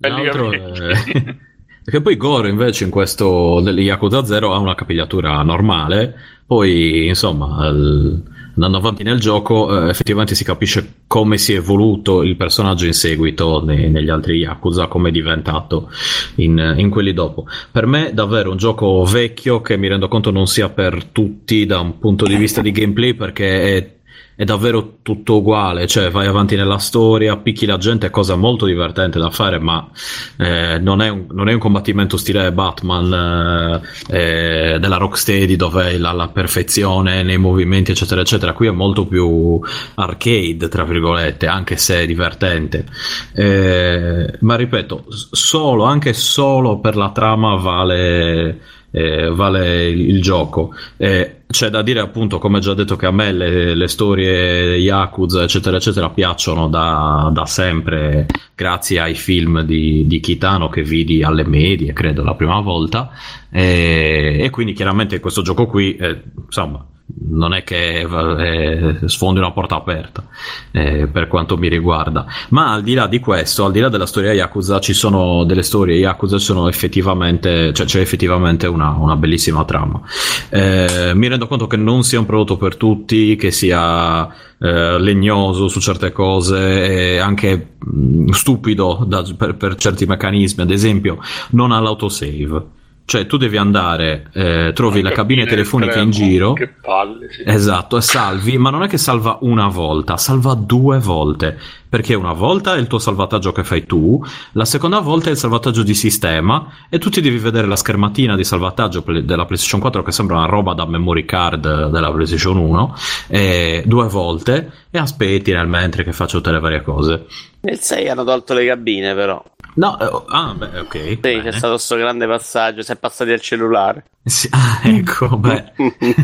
Sì, ma cioè, mi sembra assurdo che un gioco uscito nel duemiladiciassette eh, vabbè, non sia in grado di, di fare un autosave del cazzo della merda. Autosave? Cioè. No, non ci sarà neanche il save. Sì, ci sta qualche autosave in realtà, ma ci sta anche nello zero forse, se muori prima del boss ti fa un po' sì, di ti fa, esatto, ti fa ripartire. No, no, no, ma dico, il problema non è quello di, di morire e ricominciare, da quel punto di vista lì è abbastanza standard, però è proprio... Il, no, no, in realtà se tu giocavi mecca- tre mecca- col cazzo, come si dice? Cioè, eh, tre se non avevi saltato ripartivi dalla cabina. Madonna. Eh, sì, sì. No, no, no, no, ecco perché insomma. Sei un po' alleggerito in realtà col tempo, ma non sei un po' elettricizzato. Sì, ma esatto, ma Cristo, cioè sono delle cose che ripeto, nel duemiladiciassette sì. Io non mi aspetto di vedere da un sì, gioco sì. del duemiladiciassette, mi aspetto di vederlo appunto da un gioco del Dreamcast, ed è quello che mi sembra. Cioè, come se avessero avuto il, il tipo, dice ok, abbiamo Shenmue, adesso cambiamo un po' le texture, facciamo la storia un po' diversa. E poi facciamo il porting su P S quattro, però direttamente da Dreamcast. Togliamo i muletti. Esatto, cioè senza passare dalle console in mezzo. Abbiamo fatto Dreamcast, PlayStation quattro, proprio diretto, così, proprio eh, tipo schiaffo in faccia. E insomma, quello, quello magari lascia un po' a desiderare. E soprattutto devi essere appunto abbastanza appassionato di Giappone, un po' otaku, eccetera, eccetera. E lì ti godi davvero il gioco tra i riferimenti degli anni ottanta e le critiche anche che ha al suo interno il gioco per quanto riguarda la, il boom economico eh, giapponese, non degli anni ottanta, e il fatto che eh, lì era tutto, tutte le sventure. Campagna. No, no, no, lì tutte le sventure, tutti i problemi nascono dalla cupidigia, dal, dalla sete di soldi che hanno le persone in generale, eh, Yakuza o meno, eh, e questa cosa rovina la vita alle altre, al, a se stessi e alle altre persone. Ha una serie di discorsi interni, di sottotesti, diciamo, il gioco che, che sono molto interessanti e che è, e che è particolare sentire Eh, fatti dai giapponesi dire- direttamente, appunto essendo un gioco Sega estremamente giapponese, eh, però sono molto felice che finalmente stiano iniziando a tradurli. Tra poco dovrebbe anche uscire il eh, remake eh, il, sì esatto del primo Yakuza, e sono insomma anche quello penso che lo prenderò al, ma quello al è fatto D uno. Col motore già rifatto, quindi graficamente già è tanto meglio secondo me. Ma guarda, ripeto, graficamente non, non me ne frega più di tanto, cioè sono cose eh, che vabbè, noti perché sai, non noti fa la sua porca figura mm. quando ti muovi all'interno de... parte, a parte che credo abbiano usato qualche miglioramento che c'è anche nel sei, quindi qualche legnosità in meno, tipo questa cosa. Beh, cioè quei, quei sessanta fps abbastanza visibili tutto sommato, tranne in qualche punto dove ho visto che quando c'è davvero tanta gente rallenta il gioco, scende molto, ma è comprensibile perché magari hai l'incontro con venti persone, stai picchiando, stai picchiando trecentoventi più il pubblico e quelli che non, che non partecipano, quindi mi rendo anche conto che su un gioco così che non è che faccia della bellezza estetica, del, del, del, insomma della potenza grafica, non della bellezza estetica, la potenza bruta, il suo forte. Perché esteticamente secondo me è bellissimo, cioè le camicie sì, sono ma... fantastiche. No, ma ha una serie di chicche, anche le, le, le macchinette, quelle, le Dream Machine, che hanno quella grafica proprio anni ottanta schifosa che mm-hmm. mi ricorda l'infanzia, cioè... Eh... insomma ha tutta una serie di, di cose che davvero mi hanno lasciato basito. Ma per me è proprio la storia, cioè a un certo punto sono rimasto a bocca aperta letteralmente, una roba che nei videogiochi mi succede una volta ogni vent'anni credo, cioè e, e non è che abbia iniziato a giocare da, da, da, dalla PlayStation, quindi o da, dalla PlayStation due insomma, quindi è, è davvero una cosa rara. Eh, quindi niente, contentissimo che escano gli altri. Se queste premesse vi, vi sono piaciute, prendetelo, giocateci assolutamente. Eh, basta, passo, ripasso la palla a Simone, giusto? Avevamo parlato tutti. Potremmo aver parlato tutti, no? No, okay. Manco io, manco io. Ah, no, fermi, vai, no, fermi, fermi vai, tutti. No, oh, beh, ho, fatto, ho fatto il Simone con lo Stefano della situazione. Va bene, no, vabbè, passo la palla io... a Mircotto. Allora, io ho visto un film che è Sing, ehm, film d'animazione in tre D. Ah, di, di quelli di... Allora, eh, non è né, né DreamWorks né Pixar, ma è Lumi, qual- il Lumin qualcosa, che adesso non mi viene, scusate. Vabbè, comunque racconta la storia di tale mister Moon, che è un koala, che ha un teatro, una città fittizia, che ha l'idea a un certo punto, ovviamente classico personaggio molto appassionato del mondo del teatro, dello spettacolo eccetera, che però non ha mai avuto molta fortuna, che guida questo teatro molto retro come stile e tutto. Cosa decide? Decide che per provare a rilanciare per un'ultima volta appunto il suo teatro vuole fare un, un contest, quindi una sorta di talent show alla X Factor eccetera. Raduna una serie di personaggi, dal maiale ultra gay che canta Lady Gaga alla maiala invece madre di famiglia, poi abbiamo la, una, un riccio, una riccia, non so, una riccia credo, e Rocchettara, l'elefante vergognosa ma con la voce incredibile, e niente, la storia, il topo che canta Frank Sinatra. Quindi diciamo mette tutto insieme una serie di personaggi lì per lì abbastanza slegati tra di loro in un, questo contesto in cui ognuno ha la sua backstory più o meno approfondita e devono dar vita a questo show, diciamo. Eh, il film scorre abbastanza prevedibile dall'inizio alla fine, c'è un paio di bei momenti, le musiche sono alterna piuttosto robe piuttosto commerciali, ci sono in Queen, c'è, non mi ricordo se addirittura c'è qualcosa di C D C, comunque appunto Lady Gaga e altre cose. Si segue bene proprio perché, pur essendo fondamentalmente il musical, le canzoni che ci sono sono super orecchiabili e soprattutto la gente canta quando fa le prove o quando eh, sta un attimino da sola, insomma si vuole allenare. Non è come nei musical classici in cui partono con le canzoni che sono legate al loro momento, diciamo. Questo è un po' l'ho apprezzato. Dall'altra parte non è che è un capolavoro, però scorre, scorre molto molto bene. A me non è dispiaciuto, però diciamo che non, non è che ti colpisce particolarmente. Sicuramente la scelta era appunto tra vedere questo, Oceania, Moana, Vaiana, chiamatelo come vi pare. E con la padrona abbiamo deciso questo proprio perché, sapendo che nell'ultimo da Pixar è pieno di canzoni dall'inizio alla fine, questa, a me piacciono molto i musical, a lei fanno cagare, quindi diciamo boh, prendiamo questo che forse ne viene in mezzo e diciamo ci abbiamo preso da quel punto di vista, perché appunto come dicevo prende canzoni pop, quindi da quel punto di vista lì non ha quella pesantezza classica di molti musical, che capisco che è un genere che Eh, o piace o non ti piace per niente, però dai, se si guarda un'ora e quaranta dura, passa abbastanza bene. E vabbè, ricominciamo il giro se volete, oppure chiediamo. No, tocca a me. Oh, scusa Bruno. No, facciamo a Bruno e poi andiamo a Bruno, non mi riguarda, poi vedete voi. Sì, stasera dai. Che c'ho allora vai, stasera vai. C'è Harry Potter, Signore Anelli, Star Wars. Sì, sì, sì, sì, sì. Monkey Island. Long play di Monkey Island. C'ho una roba che mi ha molto coinvolto e ve la, ah, ho capito. Ve la condivido con voi. Bellissima sta cosa.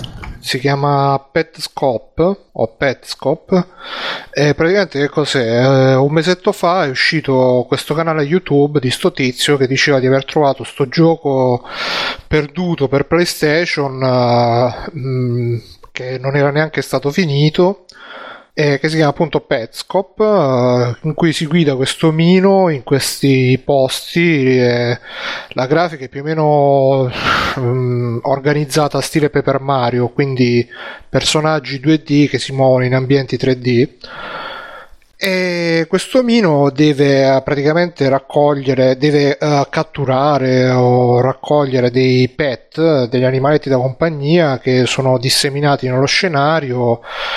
E il tutto inizia, diciamo, in maniera abbastanza così tranquilla. Lui, uh, vi parlo appunto di un, uh, di un let's play. Uh, lui si vede appunto all'inizio, si vede proprio il logo di PlayStation uh, e tutto quanto. Si vede appunto questo omino che lui fa vedere subito che andando tutto a destra a un certo punto si ritrova nel vuoto per far vedere che, perché finisce il livello, che il gioco non è completo. Poi raccoglie due o tre di sti pet, sono tutti legati a dei piccoli enigmi, e poi a un certo punto eh, questi pet sono robe strane, tipo c'è una bomba con una bombetta sopra, con, con degli occhi e dei baffi, se non mi ricordo, ma no, pensa solo degli occhi, che eh, sta in una gabbia, però se ti avvicini salta e va in una gabbia a fianco, una roba del genere. Poi c'è un, un fiore che per, per catturarlo devi uh, tipo uh, togliere la nuvola che lo innaffia, che ti piove sopra, una cosa del genere. E poi a un certo punto quello che ci sta giocando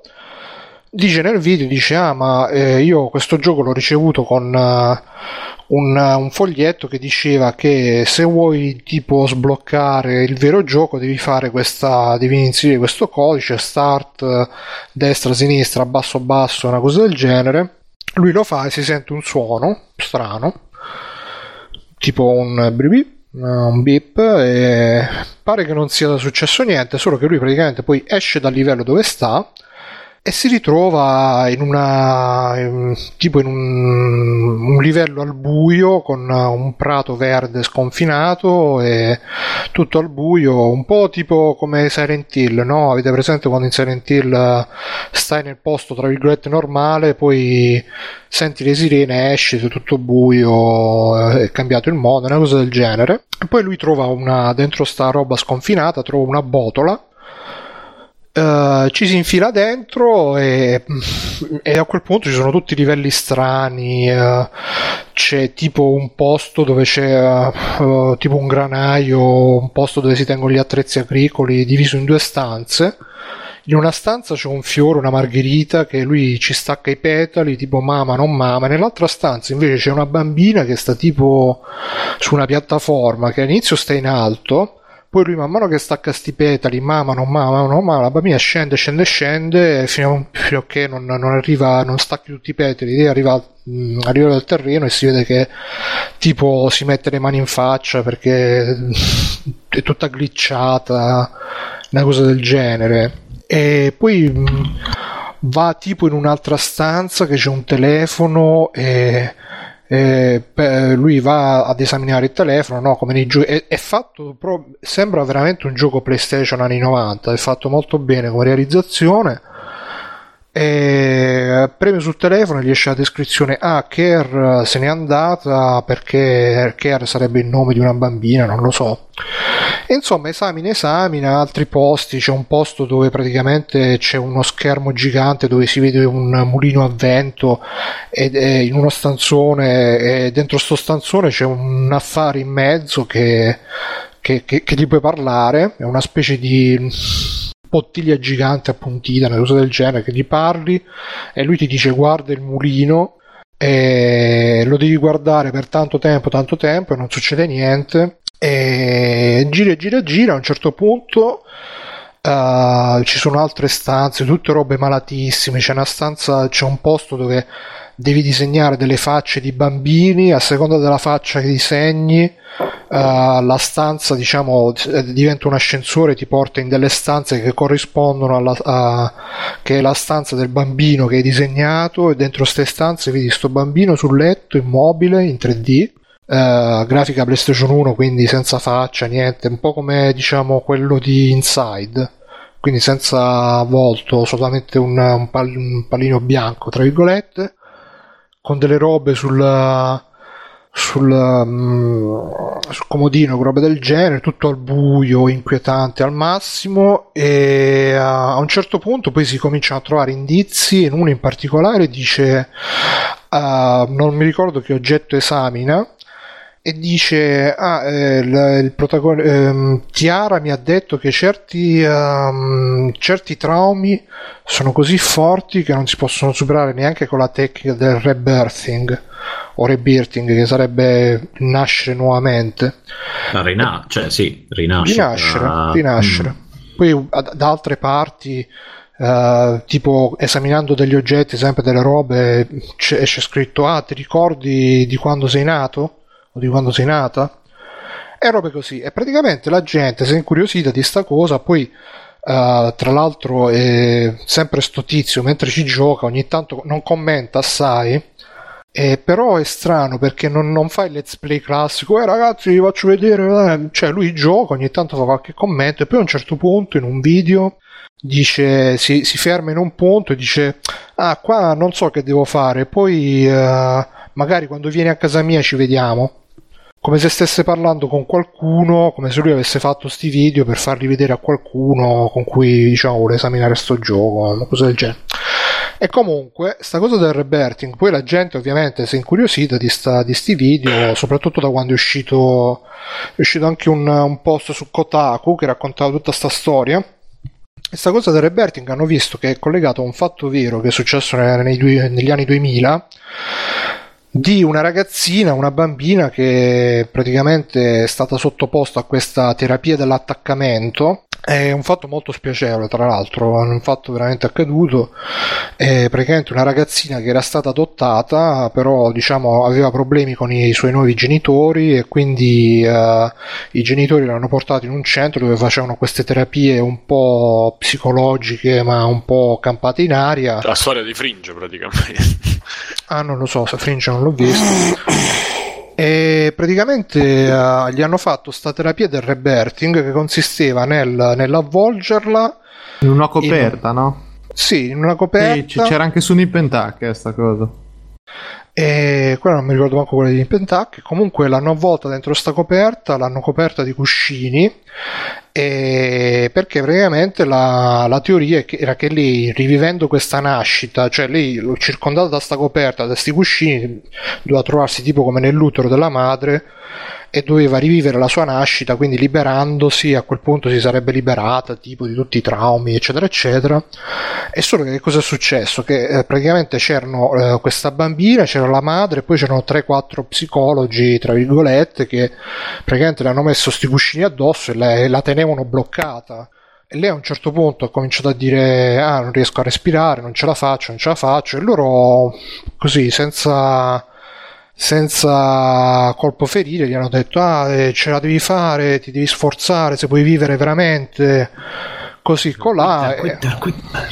Esatto. E, e praticamente niente, alla fine um, vi risparmio i particolari perché comunque sono anche abbastanza, ripeto, spiacevoli. Alla fine uh, l'hanno soffocata sta bambina, e, e è rimasto tutto registrato, eh, perché comunque questa sessione la registravano, e sono stati condannati, è stata condannata la madre, sono stati condannati i psicologi, tutto quanto. Questo è successo negli anni duemila. La ragazzina si chiamava Candace, Candace Newark, uh, no, New... Uh, qualcosa, comunque mh, non mi ricordo come si chiama. Comunque anche il suo nome, anche eh, il suo Newmaker, Newmaker bravo Newmaker. E anche questo Newmaker c'è nel gioco, che si vede su YouTube, c'è questo Newmaker Plane che sarebbe il nome del livello, quello diciamo segreto. E quindi la gente ha cominciato a collegare, a fare indagini, e tra le altre cose è, è uscito fuori che praticamente questa gente che è stata tutta condannata nel duemilauno eh, sono stati condannati tipo a sedici anni, e quindi eh, sono usciti di galera adesso, eh, nel duemiladiciassette. E tutte queste cose qua, e quindi è una cosa ancora in divenire, ancora non si è capito se uh, esiste veramente questo gioco, se non esiste, se è tutta una... sicuramente è tutto un creepypasta tipo Slenderman uh, e cose varie, però uh, vi consiglio di vederlo, vi consiglio di vedervi i video perché sono veramente... Fa veramente... caccare sotto dalla paura, posso confermare. Ah, comunque sì, in, in generale, scusa Bruno, in generale i creepypasta sono tutti son finti, cioè, cioè sono son pezzi presi qua e là e poi romanzati molto, come sbaglio. Eh, sì, sì, non sì, si sì. capisce. No. Sì, sì, però in questo caso hanno fatto proprio bene, perché ripeto, hanno fatto questo gioco eh, che sembra in tutto e per tutto un gioco della PlayStation degli anni novanta, poi l'hanno esaminato, diciamo, alcuni esperti hanno detto che aveva del, ha degli effetti che in effetti degli effetti che in effetti su PlayStation uno non si possono fare, però per dire, per quello che ne capisco io, ha gli stessi difetti per esempio delle texture uh, deformate, che la PlayStation uno non c'era, le texture dritte, le, si deformavano un po', c'ha, uh, ha, ha tutto lo stile dei giochi PlayStation anni novanta, e, e, e tra l'altro credo che la, la, sembra che abbiano fatto praticamente sto gioco e poi li abbiano fatto solamente per farci sti video, perché poi tra l'altro il video eh, c'ha una qualità dell'immagine che sembra proprio la, la qualità dell'immagine della PlayStation, però quando lo attacchi col cavo composito Super V H S non è una qualità dell'immagine diciamo da emulatore che vedi tutto preciso, tutti i pixel, quindi è fatto veramente veramente bene. Appunto c'è sta cosa del collegamento con, uh, con questo fatto reale, che alcuni l'hanno trovata di cattivo gusto, altri, tra l'altro sta roba è arrivata pure su four chan, uh, però io la sto seguendo diciamo più su Reddit, uh, su... e c'è anche la wiki e veramente veramente fa, vedetevi i video perché fanno veramente cacare sotto, e è proprio quella roba che non sai mai che cazzo aspettarti, che cazzo devi, devi e praticamente fino adesso sono usciti tipo un video a settimana, ne sono usciti sei fino adesso, durano tutti dieci minuti, quindi non sono in let's play quelli di che durano ore e ore e ore, ore e al momento non si capisce bene come continuerà la roba, perché potrebbe andare su una strada che diventa una puttanata colossale, però se continua come è continuato fino adesso è veramente è, è un uh, in gergo li chiamano A R G, Augmented Reality Game, sareb- o Alternate Reality Game, sarebbero quei giochi dove insomma uh, giochi però nella realtà trovando indizi, facendo collegamenti, perché poi questa Candace uh, New come, come si chiama, Newmaker è solamente uno dei nomi, vengono, vengono messi anche altri nomi che non si capisce se sono persone reali, non sono persone reali, vengono citati fatti, libri, tutte robe, sì, come hai detto tu Mirko, pe- pezzi presi qua e là e boh. Però ripeto, la cosa, la cosa maggiore è che questi video comunque hanno no no perché è un fenomeno che a me personalmente un po' mi affascina proprio, cioè perché c'è un potenziale comunque narrativo e effettivamente io ne ho visti parecchi, appunto dai vari Slender a quelli sui Pokémon eccetera, ma nonostante sarebbero degli ottimi film horror eh, come trame, cioè funzionano. Poi funziona anche molto il fatto che c'è sempre questa interazione anche qui un po' nostalgica, quindi dei giochi vecchi che un po' te li ricordi un po' no, come potevano essere le certe sensazioni. Da quel punto di vista li trovo riusciti come esperimenti, però ecco eh, sono stati anche furbi che hanno sempre giocato un po' sul fatto ma sarà vero, non sarà vero, no sta, sta cosa qui.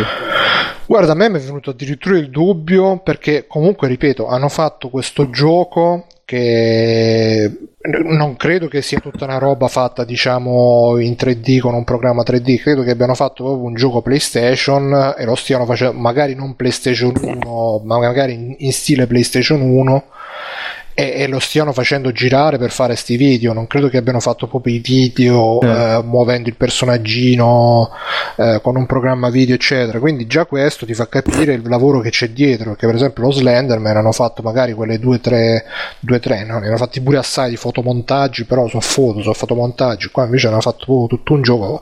Sono arrivato a pensare magari pure sta storia di sta ragazzina è falsa, magari hanno creato le pagine di Wikipedia. Eh sì, sono, sono una sorta di leggende metropolitane, no? E di urban poi, legend moderne. Poi. Però poi invece ho cercato in giro, in effetti la riportano un sacco di, di siti, anche di nazionalità italiana, ho cercato, e quindi è un fatto che purtroppo è realmente accaduto e...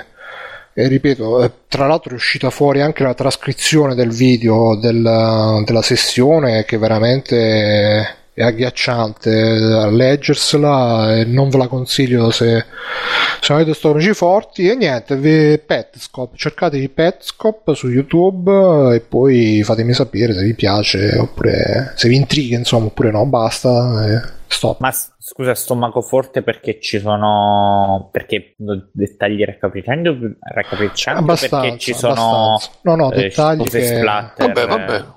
Dettagli che diciamo ti, ti... se fa parte dello spoiler non, non, non li... no no, no, no lo, lo volevo seguire, però se ci sono che immagini no no, no non ci sono immagini, non ci sono immagini, solo racconto me lo leggo, leggo. È, sta, è uscita fuori la trascrizione scritta del video che venne fatto all'epoca appunto di questa sessione dove lei poi è stata soffocata, ed è uscita la trascrizione scritta di quello che si sentiva, di quello che diceva lei, di quello che dicevano gli altri, più qualche descrizione di quello che succede, però tutto scritto. Però anche se è tutto scritto, for- anzi forse a maggior ragione che è tutto scritto, che uno se l'immagina e quindi è ancora peggio.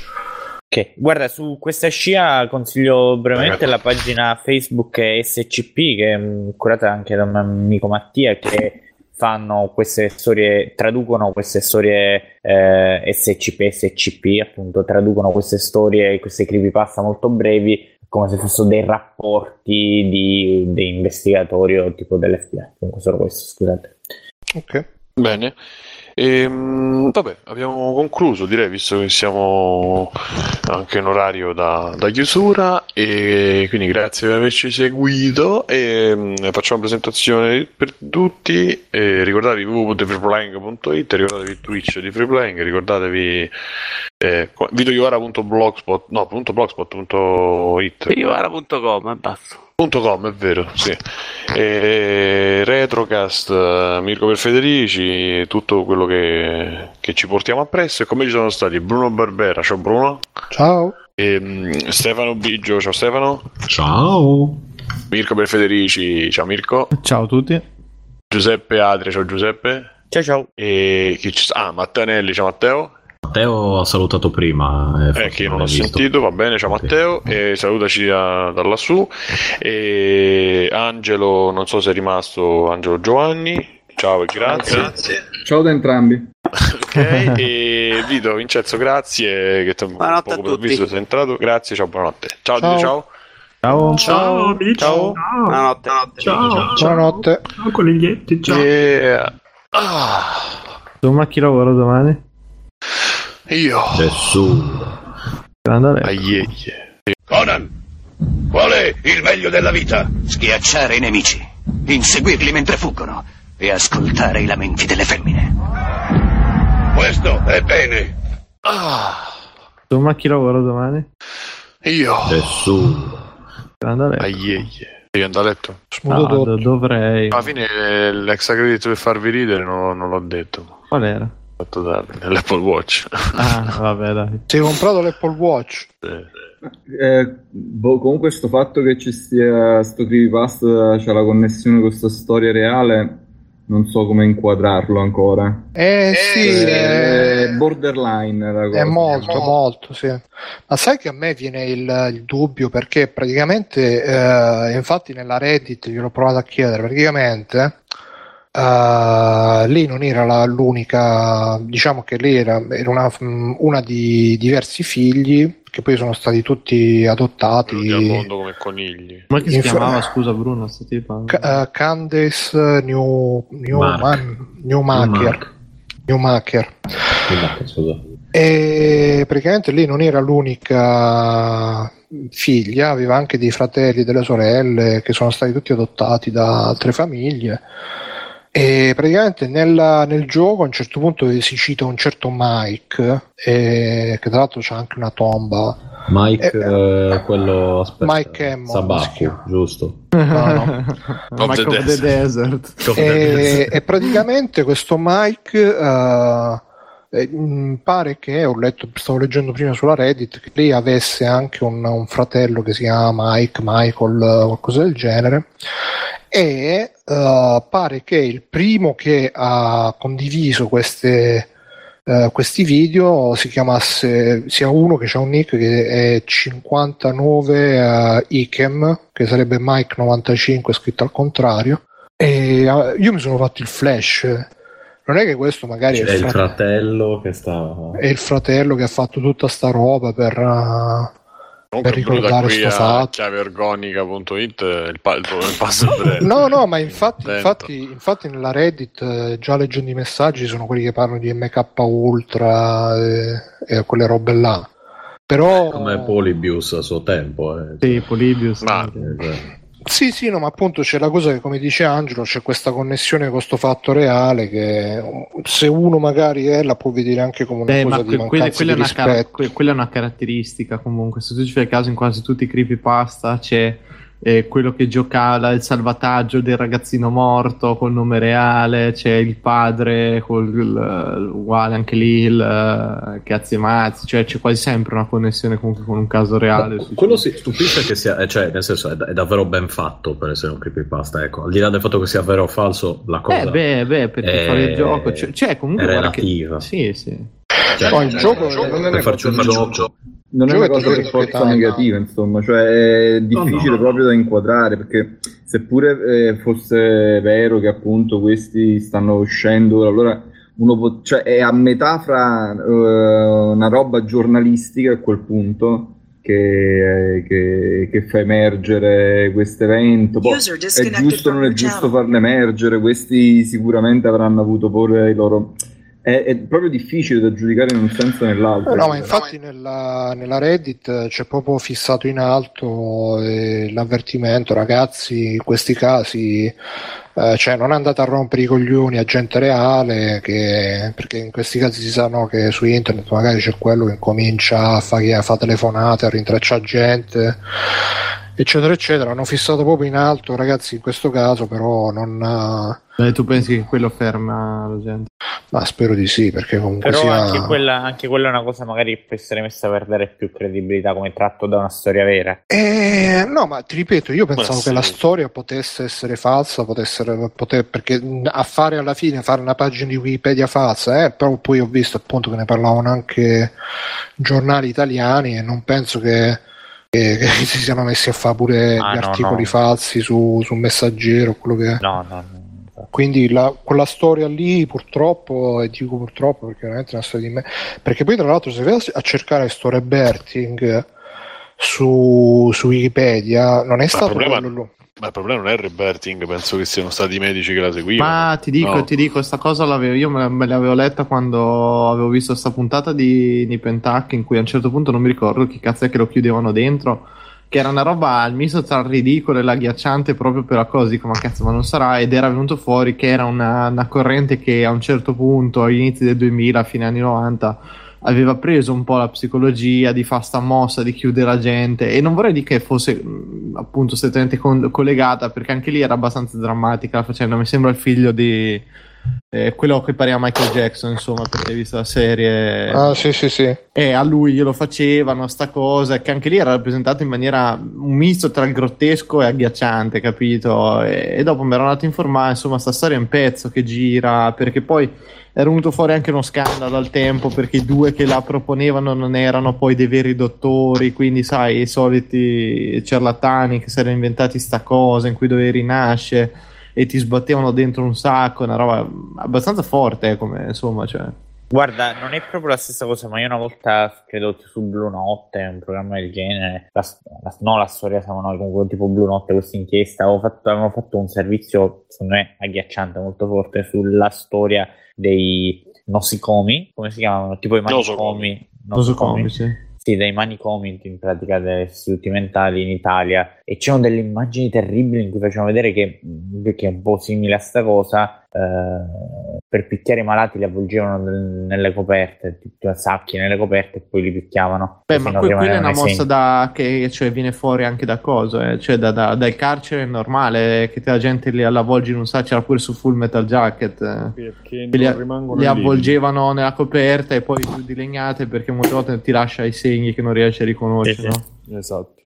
No, comunque dicevo, uh, intanto sto rimessa a registrare, così magari sta parte la metto dopo, visto che è, è nata un po' di discussione. Però eh, se andate a leggere il reberting su Uh, su Wikipedia non è stato solo quello l'unico caso, ci sono stati diversi no, casi diversi. collegati di, di gente che magari teneva i figli in gabbia, non gli dava da mangiare e robe del genere, proprio per seguire ste, ste e infatti anche nel gioco si vede che appunto c'è, c'è, c'è sto ragazzi, ragazzino, appunto una bomba con, con la bombetta eh, che Che, che, che sta dentro una gabbia, passa da una gabbia all'altra, lo devi, lo devi diciamo recuperare. Boh, vedremo come andrà, perché adesso il, il problema è che adesso sta, sta un po' andando sulla falsariga del ah c'è il fantasma all'interno del gioco e il gioco è male.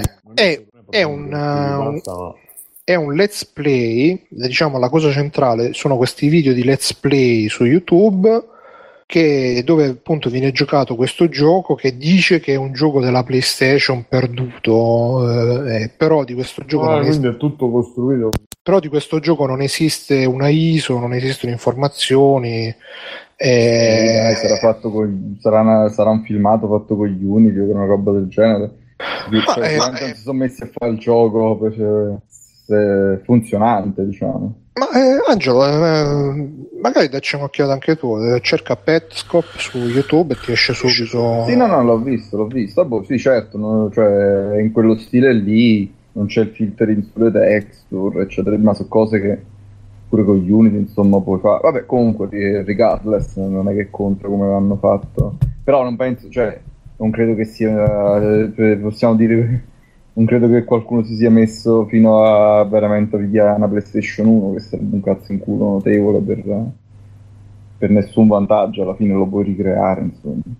Sì, sì, eh, ripeto, l'unica, l'unica cosa che dicono è che su PlayStation uno non si può fare quell'effetto, diciamo, della luna di luce che segue il protagonista al buio, perché la PlayStation uno non aveva abbastanza potenza di calcolo per fare quella roba, e quindi no, però per il resto... Oh, no, comunque lo trovo una cosa molto affascinante, anche perché è proprio un, un mezzo di comunicazione, diciamo... anche nuovo, a metà fra un documentario, però è proprio questo fatto di, di, di, di, di, di, una, di una roba che è addirittura di attualità, eh, spero che insomma la gestiscano con le dovute eh, eh, sì, vedremo. Sì, no, è uscito su Cotta, cioè praticamente è un mese che sta che sta andando avanti sta roba, però poi a un certo punto uno tipo della, della Reddit ha contattato Kotaku, Kotaku ci ha fatto il post, e infatti da allora io l'ho letto lì, e, e poi da allora è esploso un po', infatti se vedi il, il primo video c'aveva tipo mille visualizzazioni, adesso ce n'ha trentamila, eh, non è che ce n'ha un miliardo, però comunque sta abbastanza... Vabbè, c'è da dire che poi appunto su questi gruppi, boh, a parte che magari c'è un po' di sale zucca, no? Poi fa, fa pure piacere ricostruire. Beh, ma, di, ma diventa un po' un divertimento della comunità, eh, cioè, da... ma se volevi lo stesso principio di queste cose, sì, ma pure di, no, di Kojima, no, di come fa il marketing lui, di, di come fa le storie, di P T, questa roba qua. Proprio creano determinati meccanismi tra i grillini, no, tra quelli, che, quelli che poi quando partono i complotti, quando partono le... Eh, oppure alcune cose new age, oppure alcune altre abilità, cioè, tutta una serie di un corollario di roba che esiste.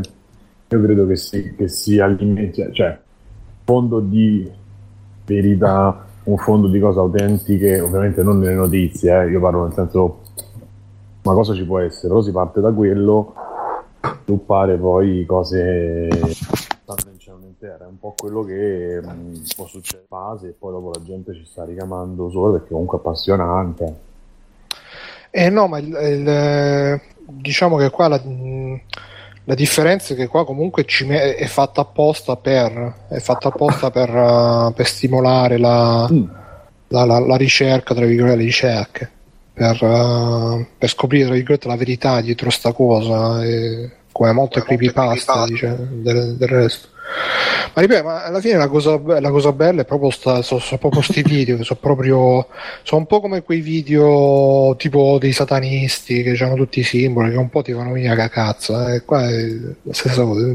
Io onestamente ah, ah, ma su, eh, sull'horror eh, non so se voi avete mai visto, ci sta su Reddit uh, Don't Sleep come subreddit, che sono tutte storie brevi horror con la premessa, no, solo a sentire voi di cose che magari non so neanche per fastidio, e già mi sono da fastidio, quindi io proprio eh, ma io, io, io sono cagatissimo, sono tipo abbracciato ai coniglietti più o meno, eh, esatto, quindi sono cioè... anche da sola in casa, sì, oh, io non io... caghi addosso per divertirmi, cioè quelle. E tra l'altro sto Don't Sleep è tutto sulla premessa ciao, ciao, ciao, ciao. Uh, di, di portare storie vere, che ovviamente è il suo pezzo, questi sono è gente che, che scrive, ha fatto pure alcuni di successo, hanno pure fatto qualche piccolo libro, anche alcuni che sono diventati appunto un mix tra la storia, gente che andava in, nei, nei posti, raramente in verità, però è successo. E comunque sono scritti veramente, alcuni so, sono, sono piccoli capolavori, so, sono molto brevi, sono storie brevi, quindi... te le leggi e poi non, non, non dormi, però è molto, cioè so, sono bravi a fare horror, ci, sta, ci stanno delle comunità veramente notevoli. Tra sì, con racconti brevi ci sono tante. Tra l'altro eh, cercando da, sempre di sta roba eh, ho visto citato come altro esempio di creepypasta legate ai videogiochi una, una roba che si chiama Ben's Drowned, tipo bene affogato dovrebbe significare, che è, è tipo l'hanno fatta con una ROM hack di Zelda, credo di Zelda. Ah, sì, sì, sì, sì, sì. Majora's Mask. Vabbè, ma c'è, c'è quel canale sì, lì ma già Mag- Majora's Mask fa paura, che, che è pieno di sta roba. Eh. Eh, li facevano Majora's Mask pure... fa paura di base. Cioè mette ansia a giocare il gioco Nintendo originale, quindi sì, sì, sì, quello già è così. Ce ne girano diversi su Majora's Mask, tra cui la più famosa è quella del ragazzo che è rimasto intrappolato. Eh, ben sì, mm. Esattamente. E... era inutilmente lunga e complessa. Oh, guarda, senti che è arrivato. Oh, eh, oh, eh. Eh. Oh. Ah, parli di giochi per ricchioni. Eh, eh, mi materializzo io. Incredibile. Ma che hai fatto? Che, che è successo? Bruno, stacco? Niente, siamo stati fuori. Sì, stacca, va, ciao a tutti. Stacca, stacca. Ciao.